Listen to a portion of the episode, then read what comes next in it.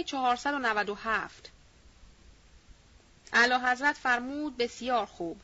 آنها را همین امشب تا فردا بیاورند حضور که علا قدر مراتبهم درباره آنها اظهار مرحمت بشود. در این اسنا اجزای خلوت وارد شده دور شاه را گرفته و هر کدام بنای بد گفتن از ملاها را گذارده شاه رو کرد به امیر بهادر و فرمود کالسکه حاضر کنند تا آقا سید علی آقا برود شهر و آقایان را بیاورد حضور ما بلکه این قائله خاموش شود. امیر بهادر عرض کرد من خودم باید بروم شهر. آقا در کالسکه خودم سوار می شود و اگر آقایان راضی به آمدن شدند در همان شهر کالسکه فراهم است و جدا مانع گردید از اینکه کالسکه شاه برای ملاها فرستاده شود. آقا سید علی آقا بیش از آنچه کرد دیگر نتوانست مقاومت کند. از نزد شاه بیرون آمد در منزل امیر بهادر وارد شد. امیر بهادر به دفع الوقت و مماطله گذرانید. طوری آقا را با خود حرکت داد که چهار ساعت از شب گذشته وارد شهر شدند. لابد سید خداحافظی نموده در خانه خود وارد شد. صبح خبر رسید که آقایان را نفی بلد نموده یعنی به طرف عتبات روانه نمودند. فورا آقا سید علی آقا درشکه خواسته به طرف ابن بابویه که در یک فرسخی تهران واقع است حرکت نمود. آنجا که رسید آقای بهبهانی و آقای تباتبایی را ملاقات نمود.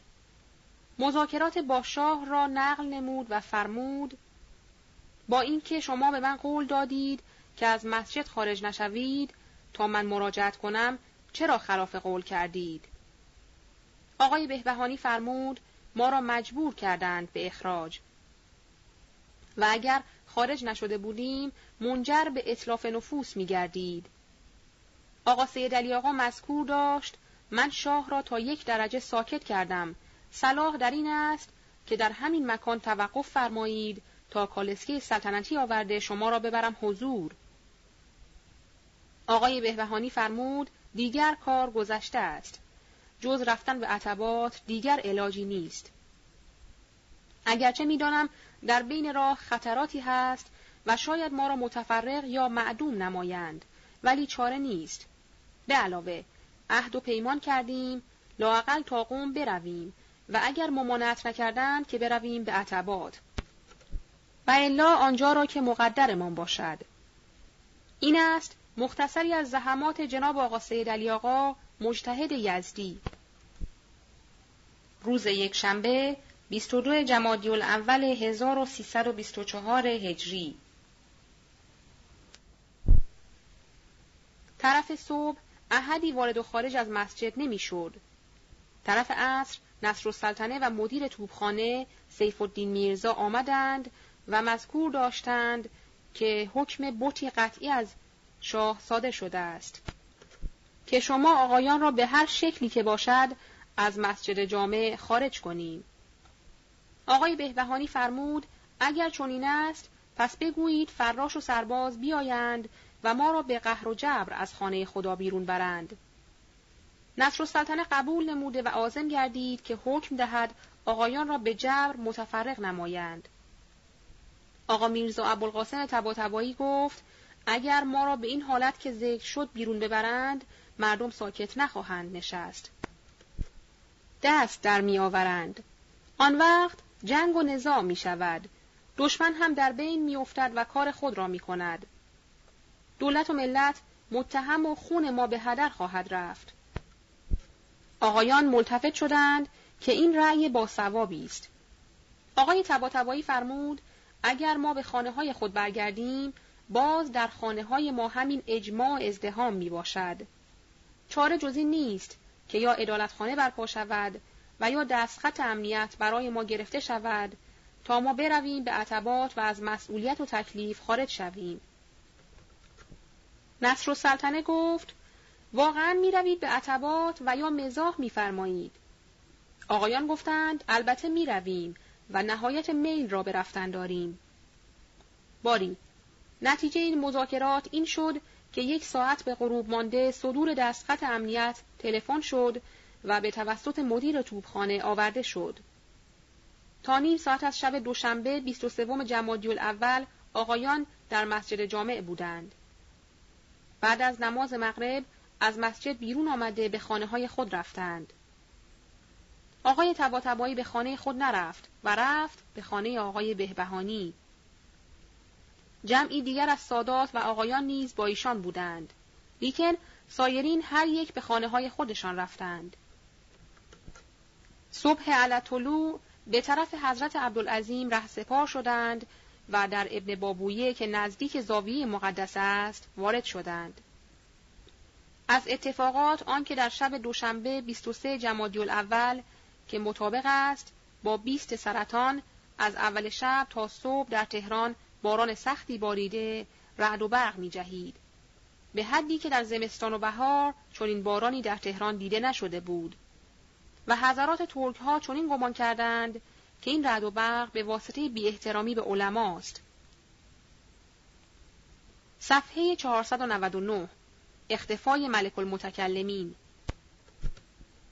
امروز حاج میرزا نصرالله بهشتی ملقب به ملک المتکلمین که از واعظین بزرگ و ناطقین سترگه است با آقایان ملحق شد و سعی او در بیداری مردم برای صدماتی است که از ملاهای اصفهان دیده است. ولیکن در رسانیدن سالار و دوله به تخت سلطنت از طریق ولایت عهد و یا طریق برانداختن این دوله بی اندازه سایی است. و اگر این قصد در او نبود هر آینه از اولین اشخاصی بود که در بیداری مردم سعی نمود. باری ملک المتکلمین با آقا میرزا سیدعلی شیرازی در شمیران در قریه سعدآباد باغ میرزا عبدالوهاب خان آصف و دوله شیرازی مهمان وسوق و دوله بودند که خبر به آنها رسید به حکم عین و دوله دو پسر ملک المتکلمین را گرفتار کرده و بردند به نظمیه که از آنها استنتاق نمایند مکان ملک را. ملک از شنیدن این خبر خائف شده وسوق و دوله هم به ملاحظه برادرش دبیر حضور که منشی عین و دوله بود و هم به ملاحظه پدرش معتمد السلطنه ترسید. به حدی که آقا میرزا سیدعلی متقبل شد که ملک را ببرد جایی پنهان کند و چون چشم ملک آب آورده بود و نوری نداشت فلزا او را در درشکه نشانده و رفتند در دربند که در دو فرسخی تهران است اتاقی از مشهدی ابو طالب دربندی کرایه کرده در آنجا مخفی شدند صبح روز دیگر آقا میرزا سیدعلی رفت منزل وسوق و دوله برای استعلام خبر. که شنید واقعی مسجد جامع و اجتماع آقایان را در آنجا. فلزا نصرت و سلطان را که از دوستان ملک و از اشخاص با حرارت و از کسانی است که در بیداری مردم بی نهایت است ملاقات نمود. قرار بر این شد که اول شب درشکه بیاورد در دربند و ملک را با خود ببرد به شهر و برساند به آقایان. علاهازا نصرت و سلطان در اول شب خود را رسانی به دربند و ملک المتکلمین را با خود در درشکه نشانید و آورد در مسجد جامع و دست او را گذارد در دست آقای تبا تبایی. ملک المتکلمین از امروز شروع به ترقی نمود. چه تا به امروز به واسطه لوس اتهام گاهی او را بابی و گاهی او را لامذهب میخواندند. و پیوسته در فشار آقای نجفی بود. حتی آنکه از خانه و زندگی خود دست برداشت و خود را بست به سالار دوله پسر مزفر شاه. باز راحت و آسوده نبود. پانویس. آقای نجفی از علمای بزرگ اصفهان است. ادامه متن صفحه 500 در واقعی مهاجرت سغرا و زمان بعد با آقایان فل جمله مراوده داشت و مورد سوء زن این و دوله واقع گردید. ولی از آمدنش به مسجد جامع و شروع به مقاصد وطنی علنا رو به مدارج عالیه آورد و در زمره ناطقین بزرگ محسوب گردید. یعنی از امروز با آقاسه جمال الدین همدوش و هم مسلک گردیدند. وسوق و دوله از اینکه مهمانان عزیز خود را به جرم وطن دوستی از منزلش عذر خواست قدری در نزد اغلا مزموم شد ولیکن زحمات سابقه و لاحقه وسوق و دوله این گناه را شست و به مفاد الحسنات و السیئات نگارنده هم به اعمال نیکش نگران است نه به کارهای زشت و اما نصرت و سلطان را تا کنون که زمان طبع این جلد سوم است به نیکی ستایش می کنم. چه این مرد با حرارت را از زمان ناصر شاه الا کنون به یک حال و یک مقصد شناخته. حتی آنکه در معاونت حکومت کرمان در بیداری مردم و ترقی وطن سایی و جاهد بود. خدایش اجر عنایت فرماید. مهاجرت کبرا روز دوشنبه 23 جمادی الاول 1324 آقایان بهبهانی و تباتبایی و جمعی دیگر نقل مکان کردند به ابن بابویه که در نزدیکی زاویه مقدسی حضرت عبدالعظیم علیه السلام واقع است. بازارها بعضی بسته و بعضی مفتوح است. مردم سرگردان و حیران بدون تکلیف طلاب و تجار در حال خوف و ترس احدی جرأت نمی کند در کوچه و بازار راه برود. نگارنده خواست برود به ابن بابویه. جرأت نکرد که از خانه خود خارج شود. کوچه و بازار مملو بود از سرباز و توپچی که گویا معمور بودند به کشتن اهل علم و سادات. اگر در کوچه و بازار یک نفر آخوند و سید دیده می‌شد طوری به او نگاه می کنند که انهو قاتل برادر و پدر خود را می بینند. پانویس عصر امروز شروع به واقعی تحسن به سفارت انگلیس شد که بعد از این خواهد آمد. ادامه متن صفحه 500 امروز عین دوله در حضور جمعی از رجال دولت گفت شب گذشته باران آمد و کسافتهای شهر را برد و شهر را پاک نمود. باری آقایانی که در امروز مهاجرت کردند از این قرار است. آقای بهبهانی، آقای تباتبایی، صدرالعلماء، آقا سید جمال افجعی، حاج شیخ مرتزا، آقا سید مصطفی قنات آبادی، آقا میرزا ابوالقاسم تباتبایی، آقا میرزا محمد صادق تباتبایی، آقا سید مهدی تباتبایی، آقا شیخ عبدالرحیم نوه صاحب فصول، آقا سید احمد تباتبایی، آقا میرزا محسن، آقا شیخ محمد رضا استرابادی، آقا سید علایالدین اعتماد الاسلام، آقا شیخ محمد رضا کاشی، پسرهای آقای تباتبایی، پسرهای آقای بهبهانی، طلاب و سادات متجاوز از دیویست نفر. صفحه 501 آقایانی که بعد ملحق شدند. حاج شیخ فضلالله حاج علی اکبر آقا سید اسدالله تباتبایی آقا میرزا سید حسن تباتبایی طلاب و سادات تقریبا 500 نفر. آقا میرزا سید حسین قومی و آقا شیخ محمد رضا قومی هم مهاجرت نمودند. آقایان بهبهانی و تباتبایی و صدرالعلماء و آقا سید جمال در یک کالسکه سوار شدند سایرین سوار درشکه و کجاوه و قاطر و اسب و الاغ بودند. جمعی کثیر از طلاب و غیرهم با پای پیاده از دروازه تهران خارج شدند. قریب به ظهر امروز آقا سید علی آقا یزدی از برای معاودت آقایان وارد ابن بابویه شد.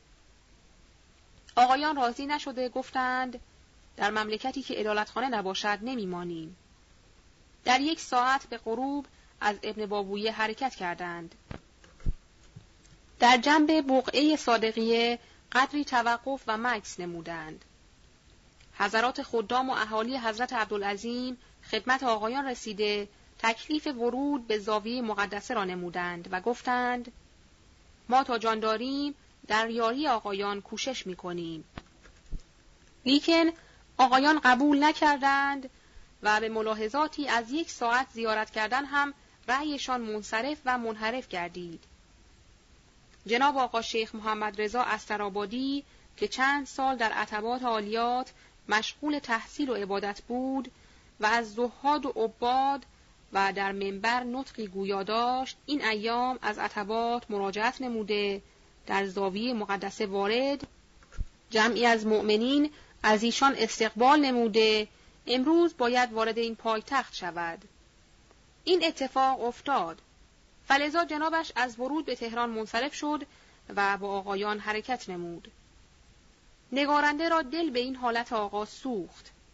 چه با نهایت سختی از عتبات تا دروازه تهران آمده است.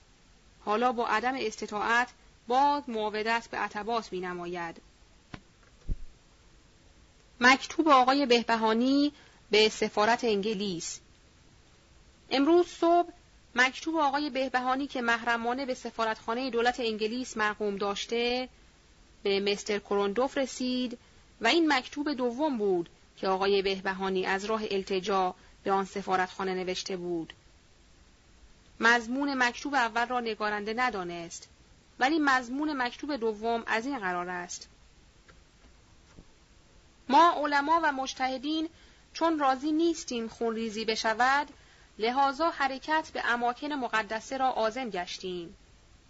و از آن جناب تمنا داریم که در رفع ظلم و تعدی همراهی خود را از ما دریغ ندارد. چون آقایان حرکت کرده بودند و موقع گذشته بود مستر کروندوف ژارژ رافر همینقدر جواب داد که نسبت به بازماندگان و آنان که التجا آوردند همراهی خواهد شد این بود که آقای بهبهانی در ابن بابویه به بعضی از تجار فرمود که اجزای سفارتخانه به من وعده همراهی دادند. هرگاه پس از من متعرض شما شدند به آنها متوسل شده و به آن مکان متحسن و ملتجی شوید. اگرچه وزیر مختار در تهران نیست ولیکن ژارژ دافر و سایر اجزای سفارتخانه از شما همراهی خواهند نمود.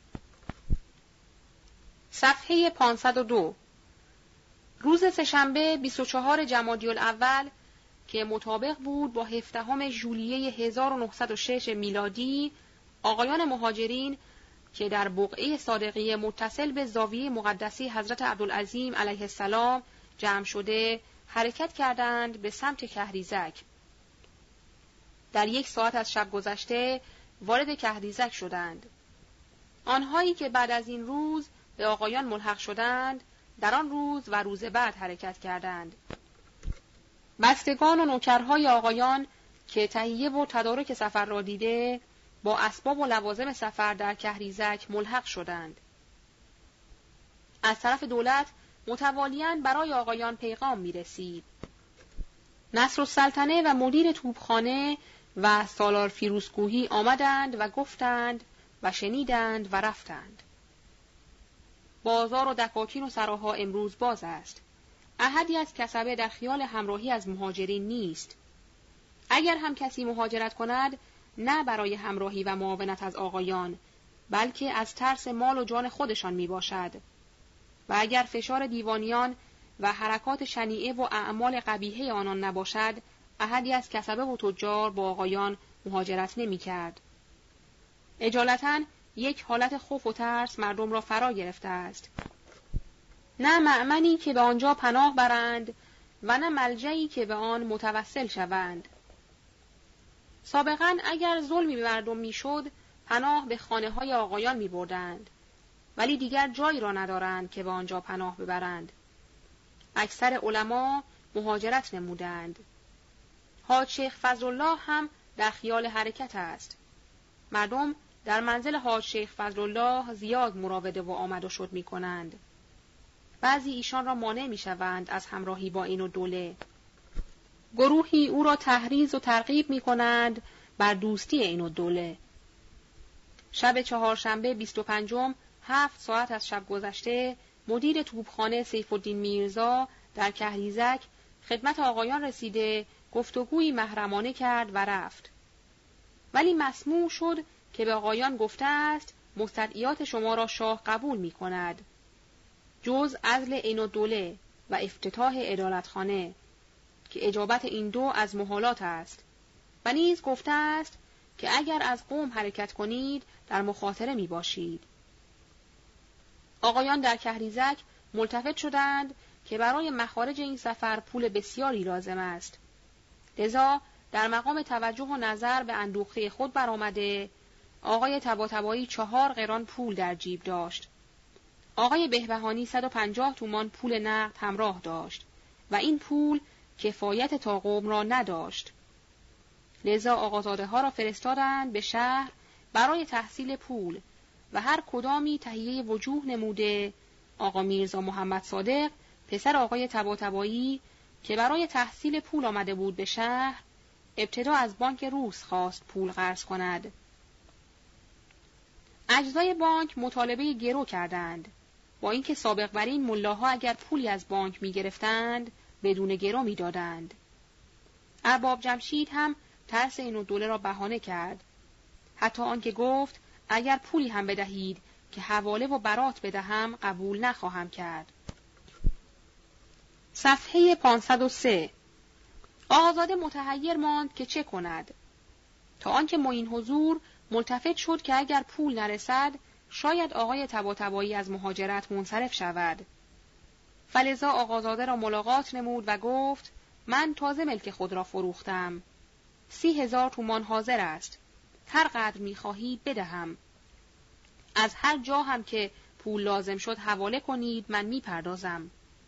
و اگر به یکی از تجار هم می‌خواهید می‌دهم و برات می‌گیرم آقازاده دو هزار تومان اسکناس گرفت و مانند حرز دعا بر بازوی خیش بست و دوستان را ودا گفته دستورالعمل داد و گرفت و حرکت کرد. در حسن آباد که شش فرسخی تهران است ملحق به آقایان شد. چون معین حضور از اجزای انجمن مخفی بود نگارنده از او پرسید قدر پول را جواب داد چهار هزار تومان دادم دو هزار تومان را پس دادند و اگر هم حواله ایشان از بین راه رسیده بود تا سی هزار تومان می دادم. باری از جاهای دیگر هم پول به آقایان رسید و از جهت پول به هیچ وجه نگرانی نبود. مراجعت آقا شیخ محمد رضا مجتهد استرابادی از حضرت عبدالعظیم به عتبات و حرکت کردن با آقایان خیلی باعث قوت مهاجرین شد. آقا میرزا سید حسین قومی و آقا شیخ محمد رضا قومی هم حرکت کردند که مهاجرین را قوتی فوقالعاده داد. آقا سید ریحان الله هم نقل به فیروزآباد که از آنجا برود به مشهد مقدس. حاجی شیخ فضل الله هم در صدد و تهیه حرکت و مهاجرت است. این مهاجرت را مهاجرت کبرا گویند و مهاجرت اولیه را که به زاویه مقدسه حضرت عبدالعظیم پناهنده شده بودند مهاجرت صغرا گفتند. چه در این مهاجرت هم مقصود اعظم است از اول و هم عده مهاجرین بیشتر و هم زحمات و صدمات وارده بر آنان زیادتر بود.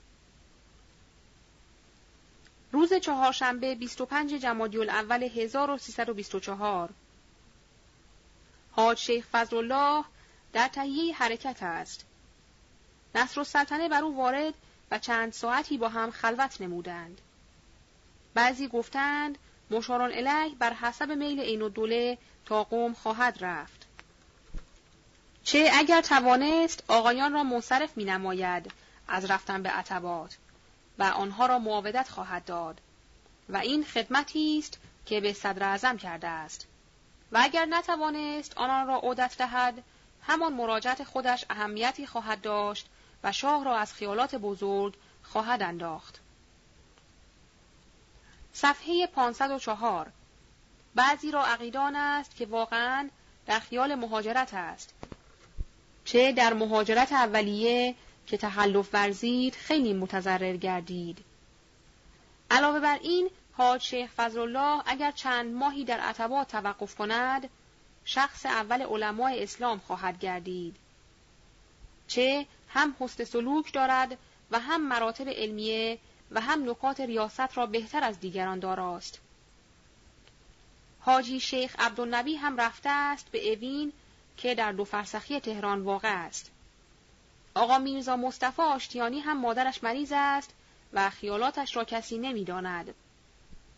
از طایفه تباتبایی جز یک پسرش آقا عبدالمهدی که ماند برای سرپرستی خانواده و اینکه بعدها بستگان را حرکت دهد دیگر همگی مهاجرت نمودند دیگر از مهاجرین که از مهاجرت او آقایان را قوت و عین دوله را ضعیف نمود جناب آقا سید اسدالله تباتبایی برادر آقای تباتبایی است که امروز حرکت فرمود با فرزندان خیش.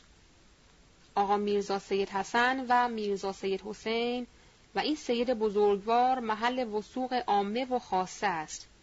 چه از اهل ذکر دعاست و نسخه صحیحه جنت الاسما که از حضرت امیر المؤمنین علیه السلام وارد است ابن انجد به طریق اجازه در نزد این بزرگوار موجود و آثارش مشهود است.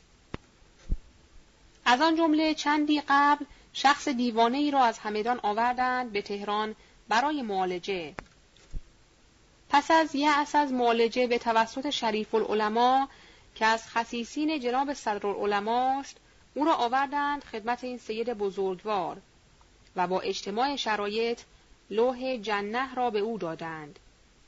پس از چندی دیوانه عاقل و مرض او به کلی برطرف شد.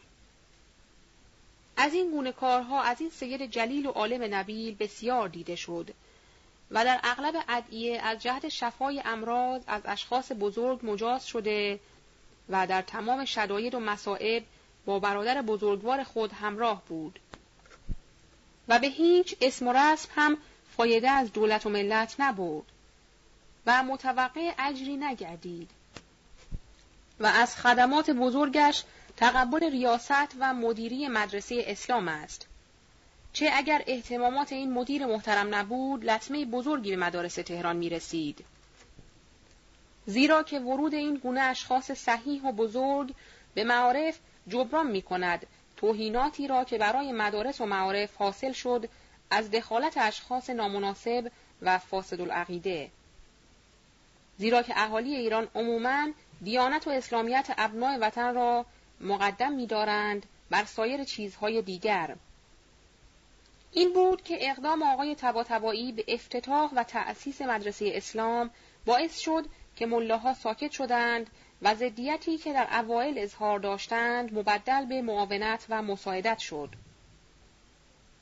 باری جناب آقا سید اسدالله تباتبایی مدیر حالیه مدرسه اسلام دوازده سال از آقای تباتبایی کوچکتر است.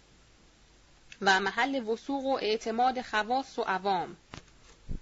نسبت شریفش ابن و اومن در حالات آقای تباتبایی سابقا ذکر شد. از مهاجرت این سید جلیل تزلزلی در هواخواهان عین دوله حاصل گردید. نگارنده تیمنن و تبرکن چند سطر از این صحایف را برای ترسیم تصویر ایشان می‌گذارم که خواننده تاریخ بداند چگونه اشخاص بزرگ مؤسس مشروطه ایران بودند و چطور از جان و مال در مقابله مطالبه معدلت و اجرای احکام اسلام خودداری نفرمودند.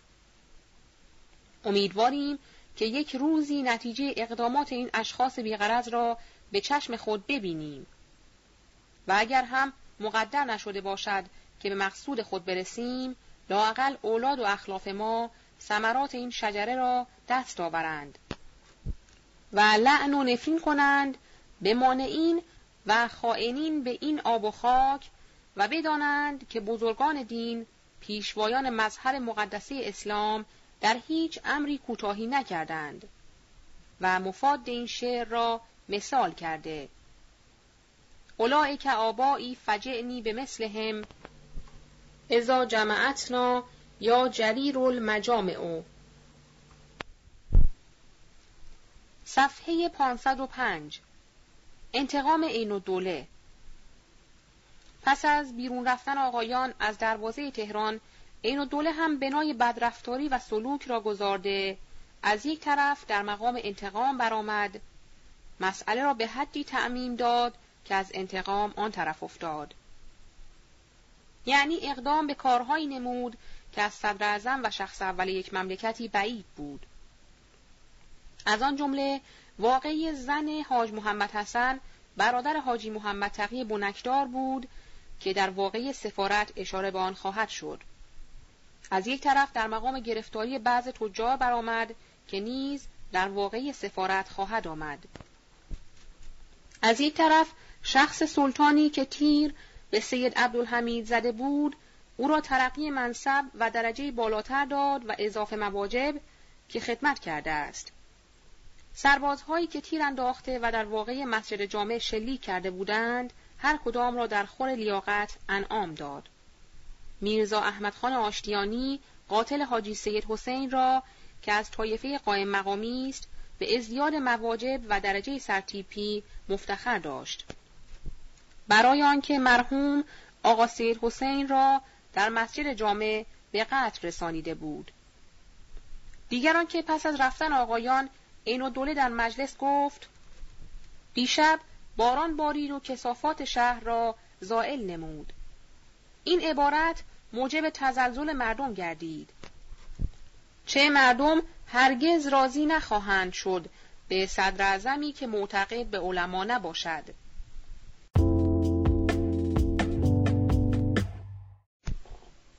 صفحه 505 مجملا هر روز بلکه هر ساعت آثاری ظاهر می شود از دیوانیان که موجب قوت آقایان می گردد. اگرچه احدی در مقام همراهی آقایان نمی باشد. هر کس هم از تجار و کسبه که با آقایان هجرت نمود از ترس جان و مال خودش بود که بعد از آقایان این و دوله در مقام گرفتاری آنان خواهد برآمد. روز پنجشنبه 26 جمادی اول 1324 اول آفتاب حاج شیخ فضلالله مجتهد با جمعیت بسیاری مهاجرت نمود که در حسن آباد ملحق به آقایان گردد. در این سه روز هم که در شهرمان متصل و متوالیان با آقایان مکاتبه و مراسله داشت. حاجی علی اکبر بروجردی را رسول نمود نزد آقایان و سوگند یاد نمود که به شما خواهم رسید. هر جا که بروید من هم می آیم. و نیز چندین مرتبه نصر السلطنه او را ملاقات نمود و آنچه کرد که او از قصد خود برگردد قبول ننمود. تا آنکه امروز صبح حلت طلوع از دروازه تهران خارج شد. پانویس. نگارنده را با واقع امر کاری نیست و قصد شیخ را نمی‌داند. ولیکن ظاهر حرکت حاج شیخ فضلالله خیلی امر آقایان را قوت داد. چه مراتب علمیه او از دیگران بهتر و سلوکش نسبت با طلاب و اهل علم از دیگران خوشتر بود. ادامه متن. این دوله از حرکت حاج شیخ فضلالله بی اندازه ضعیف شد و پس از اینکه شنید حاج شیخ فضلالله مهاجرت نمود گفت هزار نفر از ملاها رفتند اما بیست کرور اهالی ایران از دست آنها خلاص و راحت شدند.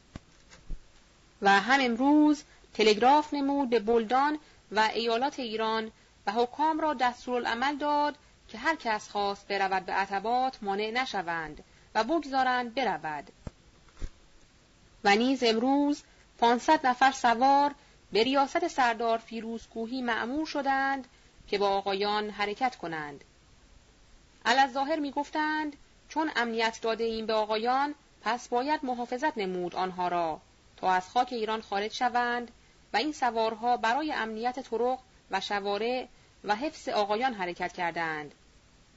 ولیکن چند گاری کند و زنجیر و اسبابهای شکنجه و غیره با آنها بود و علل مذکور سردار فیروزکوهی معمور بود که از قوم آقایان را متفرق نماید بعضی را به طرف کلات و بعضی را به طرف اردبیل و بعضی را به طرف کرمان نفی کند و نیز امیر بهادر جنگ گفته بود که اگر شاه اذن بدهد من ملاها را قبل از ورود به قوم علاج می کنم.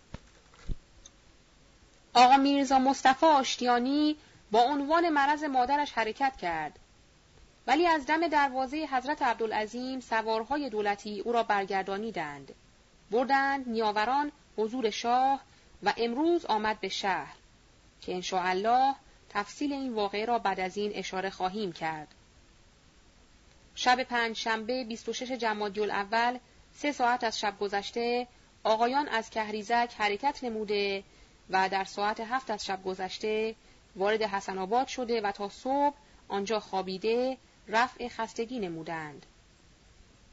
روز را هم به ملاحظه پیاده ها آنجا ماندند. در یک ساعت به غروب از حسن آباد حرکت دو ساعت و نیم از شب گذشته وارد قلعه محمد علی خان شدند و در آنجا آب به قدر کفایت آنها نبود. به صدمات و زحمات بسیار تهیه آبی دیده شام مختصری صرف نموده نزدیک به طلوع فجر از آنجا حرکت نموده در اول طلوع آفتاب وارد علیاباد شدند. صفحه 507 این و دوله علاوه بر آن 500 سوار دویست نفر سوار و قذاق فرستاده که اگر در بین راه کسی در مقام حمایت آقایان براید او را هدف گلوله سازند. در شهر هم احدی جرأت نمی کند اسم آقایان را ببرد به خوبی. شخص بنایی در کوچه تهران گفته بود با ادعای مسلمانی این گونه سلوک با سادات و ذریه فاطمه محل حیرت و تعجب است.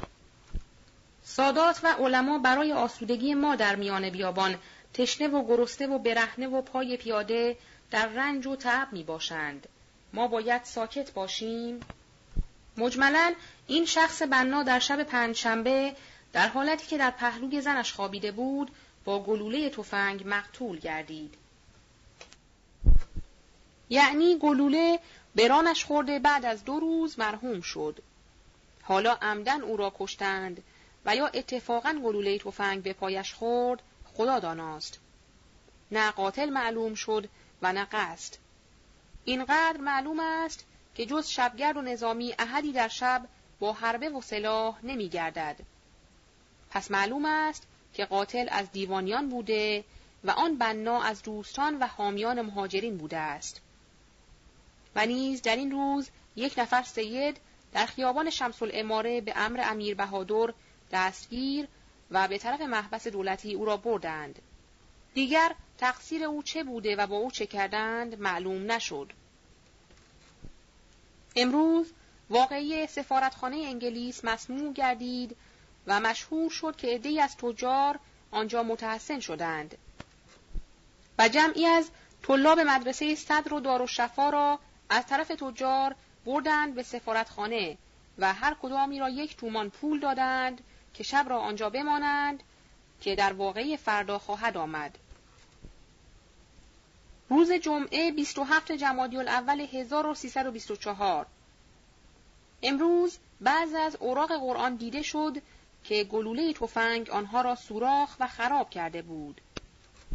می گفتند از شست پاره است که در واقعی مسجد جامع هدف گلوله واقع شده بود. این اوراق و مجلدات محترمه هیجان غریبی در مردم احداث کرده امروز طرف صبح نگارنده رفت به سفارتخانه انگلیس متجاوز از 500 نفر جمعیت در آنجا دیده با اینکه طرف عصر محل اجتماع و مذاکره است علت تحسن و پناه بردن اهالی از این قرار است. صفحه 507 واقعی تحسن ملت به سفارتخانه انگلیس. در ایران معمول و مرسوم است که هنگامی که یک یا جماعتی در فشار حاکم یا پادشاه واقع شوند پناه به خانه یکی از بزرگان می‌برند. و به آن مکان مقدس پناهیده می‌شوند. خواه آن متحسن ظالم باشد خواه مظلوم. مثلا شاه یا معمولین دولت کسی را بخواهند معخوض دارند اگر قبلا به او اطلاع بدهند به جای متحسن می شود تا امر او اصلاح بشود. و اگر کسی هم مال دیوان را بخورد و یا ورشکسته و مفلس شود پس از تهیه خود به جایی متحسن می شود. اما محل تحسن را جایی قرار می دهند که محل ملاحظه شاه و حاکم باشد. مثلا امامزاده معتبری اگر باشد به آنجا پناه می‌برند. و می‌گویند فلانی در بحث رفته است. و اگر امامزاده نباشد به خانه یکی از علمای بزرگ آن شهر پناه می‌برد و او را واسطه در اصلاح قرار می‌دهد. مثلا در مشهد مقدس از چوب بست محل امن و تحسن است. در شیراز اطراف امامزاده شاه چراغ محل بست است. در کرمان خانه علما و اطراف خانه هر عالمی محترم محل بست است. در تهران مقصرین و قارمین از حکومت به زاویه مقدسه حضرت عبدالعظیم پناهنده می شوند و در آنجا می مانند تا رفع ظلم از آنها کنند. بعضی از اوقات در زیر توپ مروارید می نشینند و این توپ بزرگی است که موسوم به توپ مروارید است و در نزدیکی درب ارگ که زیر نقار خانه است آن را گذاردند.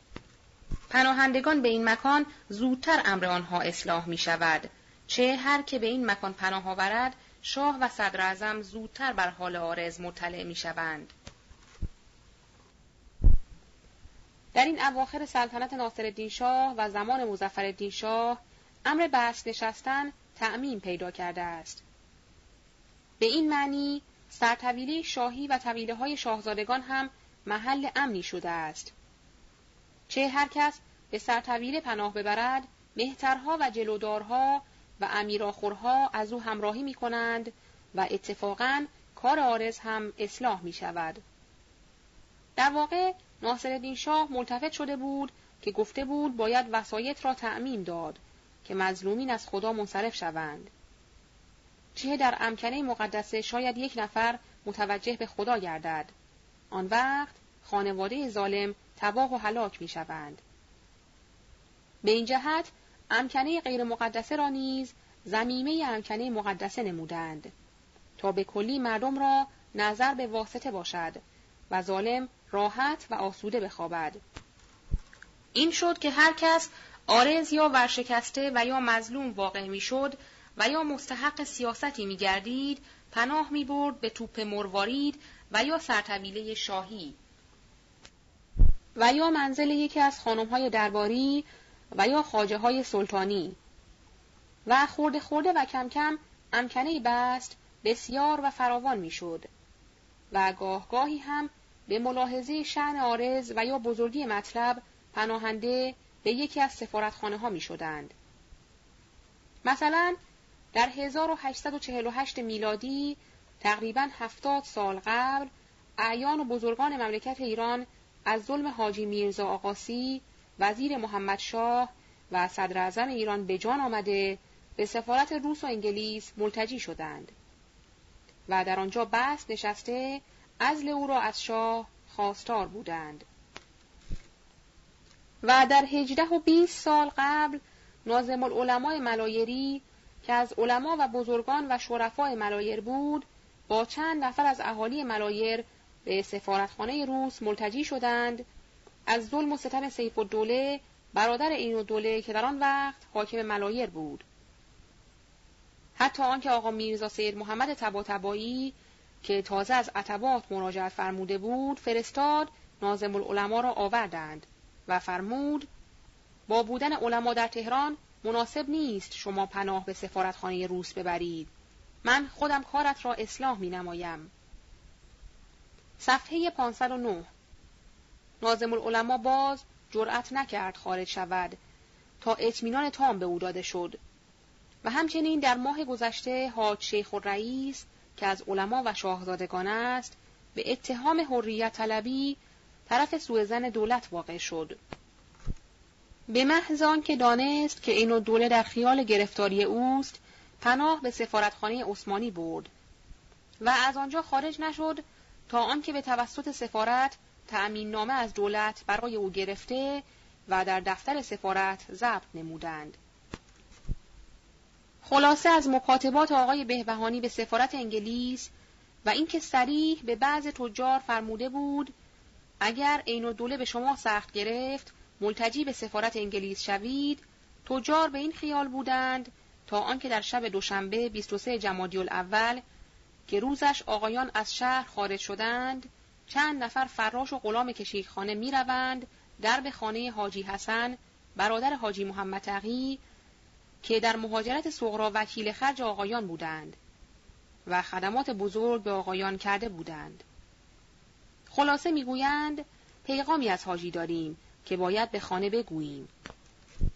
زن حاجی حسن آمد پشت درب خانه فورا او را گرفته با درشکه خانم را می‌برند به طرف منزل این و دوله و به او می‌گویند معموریم شوهرت را بگیریم ولی با تو محترمانه سلوک خواهد شد. چه شاهزاده این و دوله تعریف و توصیف حسن تو را شنیده و تعلق خاطری به تو به هم رسانیده. زن بیچاره خواهی نخواهی ساکت شد. نگارنده ندانست مقصود این دوله از بردن این زن چه بود و چه انتقامی را در نظر داشت.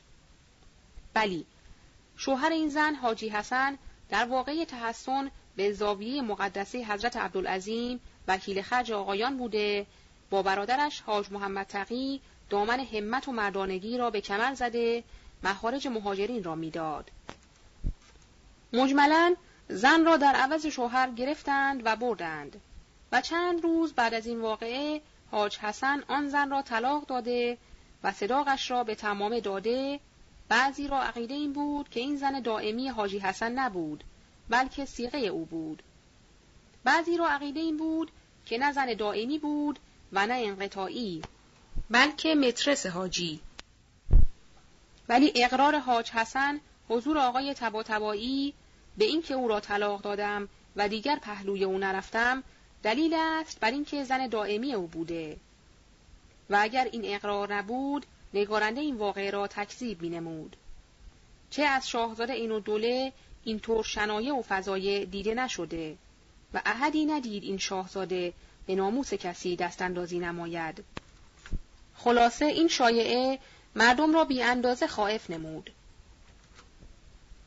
صفحه 510 رفتن تجار به سفارتخانه انگلیس. روز دوشنبه در خانه آقا محمد دلال بانک روسی مجلس جشنی منعقد گردید که آقا محمد ربیبه معز سلطان را عقد کرده و جمعی از تجار و صرافها را مهمان کرده بود که در این اسنا حاج محمد تقی و حاج حسن برادرش وارد شدند و مذکور داشتند خیالات عین و دوله را درباره خودشان و دیگران. حضرات تجار فورا این دو برادر را بردند به اتاقی دیگر که کسی آنها را نبیند و کسی را فرستادند به ابن بابویه نزد آقایان که تکلیف ما چیست؟ پس از چند ساعتی فرستاده مراجعت نمود و از طرف آقای بهبهانی پیغام آورد که من استخاره کردم که پناه ببرید به سفارتخانه انگلیس. خوب آمده است. البته بروید در سفارتخانه انگلیس و در آنجا متحسن باشید تا امنیت برایتان بگیرند. تجار با هم مشورت نمودند که ما با سفارتخانه انگلیس راه و آشنایی نداریم. آقا میرزا محمود اصفهانی که از تجار معتبر و از اجزای انجمن مخفی بود گفت آقا سید علاءالدین سید نصر دینی با من همسایه و دوست است با اجزای سفارت مراوده دارد من او را ملاقات می نمایم و از او تکلیف می خواهم. بالاخره قرار بر این گذاردند که شب را در خانه آقا میرزا محمود حاضر شوند. فلزا شبانه را حاضر شدند در محل مذکور و از آنجا می روند به خانه سید علایالدین. پس از عرض حال سید علایالدین گفت کار بست بسی صعب و دشوار است ولی من یک اندازه کار را به جایی می رسانم. تجار می گویند ما سیصد تومان به شما می دهیم که ما را ببرید در سفارتخانه انگلیس و همراهی کنید که از ما پذیرایی کنند. پس از مذاکرات بسیار شست تومان نه و بقیه را قبض دادند. آقا سید علایالدین کاغذی نوشت به یکی از اجزای سفارتخانه پسرش را حامل آن قرار داد. میرزا حاجی آقا تاجر با آقازاده رفتند به قلحک که محل ییلاق سفارتخانه است و در دو فرسخی تهران واقع و از حیث آب و هوا بهترین امکنه شمیرانات است. اجزای سفارتخانه در اول امتناع و بالاخره جواب دادند که پذیرایی از تجار می شود. لیکن به شرایطی که از آن جمله است عدم جنه و جنایت و مفلس بودن و ورشکستگی که بخواهد مال مردم را بخورد.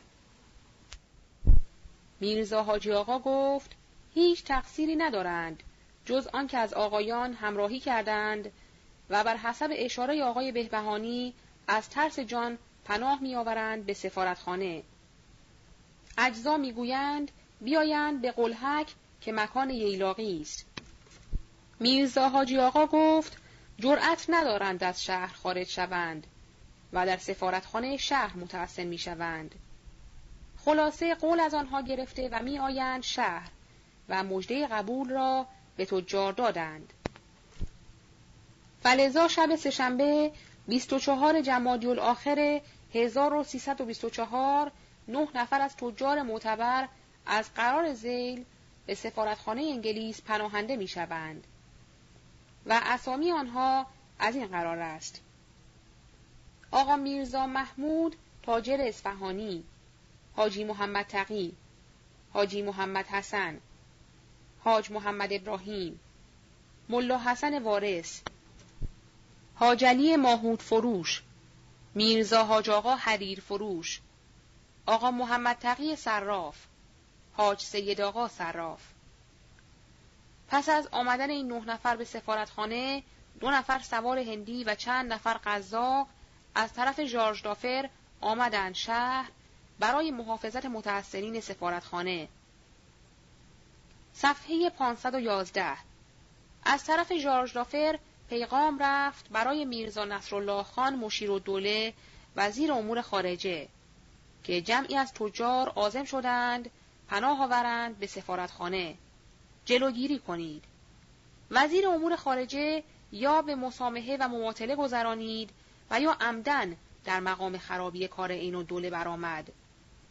چه مشیر و دوله وزیر امور خارجه بیمیل نبود که این و دوله از کار بیفتد بلکه انقلاب سلطنت و تزلزل دولت قاجاریه را مایل بود. چنانچه بعد از این ذکر خواهد شد. و هم می‌دانست که اگر عین دوله از کار بیفتد دیگر احدی قابل صدارت نیست و این مسند و منصب به او خواهد رسید. به هر جهت مشیر و دوله وزیر امور خارجه در مقام اصلاح و جلوگیری از حجوم متحسنین بر نیامد بلکه به دولت هم اطلاعی نداد تا به کلی امر سفارتی ها محکم شد و امر ظاهری و علنی گردید. دو نفر از اجزای سفارتخانه یکی حسین قلی خان نواب و دیگری میرزا یحیی خان منشی سفارتخانه امروز وارد شدند به سفارتخانه و به تجار گفتند. حالا که شما آمده اید و متحسن شده اید بهتر این است که مقصود را اهمیت دهید و صرف امنیت خواستن برای خودتان را تنها عنوان نکنید بلکه معاودت آقایان را عنوان کنید که لازمه آن امنیت خودتان است. و هم چند نفری از سادات و اهل علم را نیز با خود همراه کنید. هرچه عده زیادتر و هر قدر از سادات و طلاب با شما باشند بهتر است. این شد که تجار در این دو سه روز جمعی از طلاب مدرسه صدر و دارالشفا را با خود نموده بعضی را پول داده بعضی را بدون پول بردند به سفارتخانه. به این طور که آقا سید محمد تقی سمنانی را که از اجزای آقای بهبهانی بود و برای همین گونه مطالب در شهر مانده بود با آقا میرزا محمود قومی را دیده پنجاه تومان به آقا سید محمد تقی دادند و به آقا میرزا محمود هم دستورالعمل دادند. این دو نفر هم آنچه ممکن بود از زحمت و صدمه متحمل شدند. عده زیادی از سادات و اهل علم را وارد نمودند. امروز طایفه بزازها و صرافها دکاکین خود را بسته و رفتند به سفارتخانه.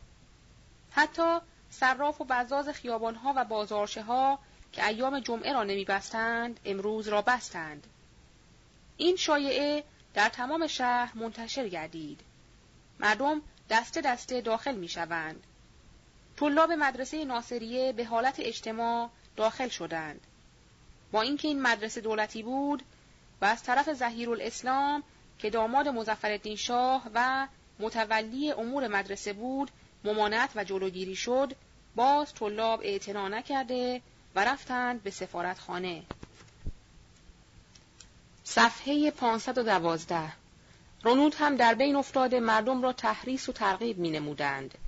چون هوا گرم بود در صحن سفارتخانه چادرهای متعدد برپا شد. عده سراپرده امروز به ده رسید. آشپزخانه عمومی منعقد گردید. مخارج جمعی را از هر جهت حاجی محمد تقی و برادرش حاج حسن بر عهده گرفته ذریاستین کرمانی که از اعضای انجمن مخفی بود امامت جماعت نمود بعد از نماز جماعت صندلی گذارده رفت بالای صندلی مردم را موعظه و بیدار نمود. فخرالاسلام نیز ملحق شده و رفت منبر و شروع به نطق نمود. اجزای انجمن مخفی تازه پیدا شدند و یکدیگر را ملاقات نمودند. ولیکن احدی جرأت نمی کند جز معاودت آقایان دیگر عنوانی نماید. حتی فیلسوف بهبهانی در یک شادر عنوان کرد که باید ما قانونی از شاه مطالبه کنیم. فورا دورش را گرفتند و خواستند او را خارج نمایند. در عصر امروز اعلانی با ژلاتین تب شد از چادر مخصوص که جز معدودی در آن نبود بیرون آمد. یکی از آنها در پاکت گذارده شد برای شاه فرستاده شد که صورت آن از این قرار است. عریضه ملت حضور اعلی حضرت بندگان شاهنشاه مزفر شاه خلد الله ملکه. به شرف عرض مقدس بندگان اعلی حضرت اقدس شاهنشاه جمجاه اسلام پناه خلد الله مملکته و سلطانه میرساند. نظر به کلمه طیبه رضویه سامن الائمه صلوات الله علیه که فرمودند از سلطان و الله یعوی الیه کل مظلوم داگویان اصالتا از طرف خود و وکالتا از طرف برادران ایمانی عرضه می داریم که دو سال تمام است. علمای اعلام قوت الاسلام دارالخلافه از دست ظلم و تعدی حکام جور به حضور مبارک ذات پاک اعلی حضرت اقدس شاهنشاه متظلم شده استدعا نمودند که به سات عدل گسترده شود. و این صفت عدل که بزرگترین صفات حضرت اقدس احدیت از شعنه است و علت دوام مکنون خاطر مقدس آن پادشاه رعوف عطوف بوده چنانچه دستخط آفتاب نقط بر طبق آن شرف صدور یافته و پرتو عکسش چون آفتاب جهانتاب به هر برزن و روزن تابیده اشاعه شود. خائنین دولت ابد مدت این عنوان عرض صحیح شایسته را به لباس ناشایسته به حضور مقدس وانمود دادند و خاطر مبارک اعلی حضرت اقدس را رنجه کردند. علمای اعلام و سایر رعایا را که تمام ناموس و عرض پادشاهند یاقی و تاقی قلم داده و اکابر علمای ملت را در ساحت پاک به فساد و سرکشی نسبت داده و رفته رفته کار را به جایی رساندند که جمعی از آل رسول و دوستان علی ابن ابی طالب را به گلوله کشتند. و در مسجد که خانه یزدان و محل امن و امان عبادالله است علمای اعلام و زراری رسول را محاصره نموده و آب و بر روی آنها بستند. و قرآن مجید را که شفیع عرض خود نموده بودند نشانه تیر کردند. و علمای اعلام و ائمه جماعت را به تهمت از شهر بیرون و از وطن آواره نمودند. محض رفع شبهه کارهایی که خائنین دولت در ساحت طاهره اعلی حضرت اقدس شاهنشاه نمودند عرضه می‌داریم که استدعای رایا که نوامیس و ایال پادشاهند آن است که مجلس معدلتی که حاوی بر اجرای احکام قانون محمدی صلی الله علیه و آله و مشتمل است بر حفظ نفوس و اموال و اعراض و ناموس و دماء مسلمین و امنیت دوستان محمد و آل محمد صلی الله علیه و آله اقامه شود.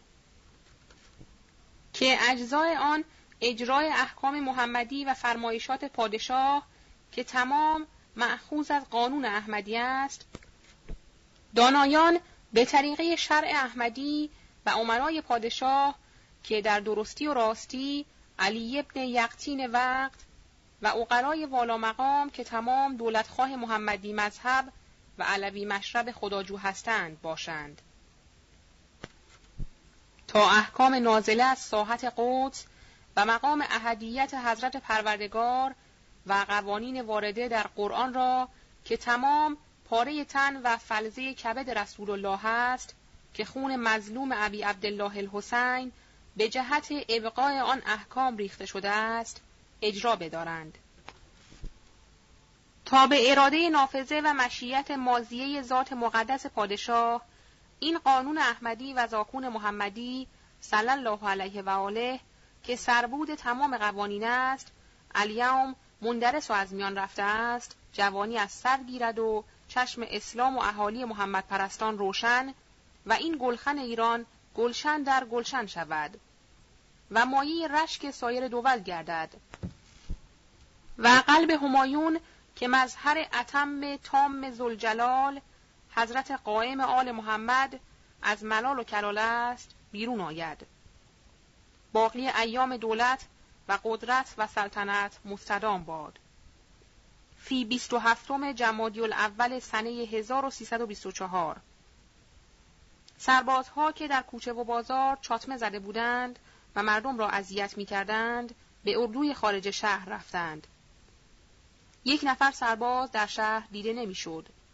جز عدهای سرباز که در خیابان علا و دوله گذاردند برای محافظت مردم که مبادا یکی از دیوانیان به یکی از متحسنین بی احترامی کند.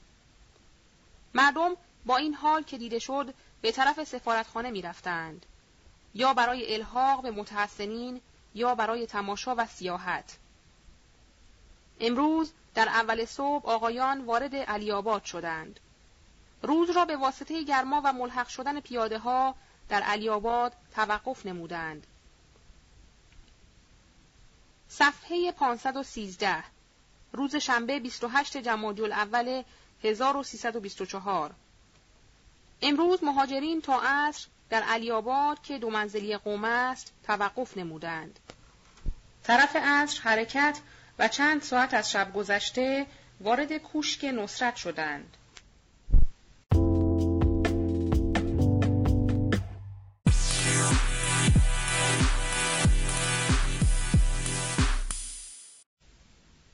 صفحه 513 امروز بازارها بسته شد.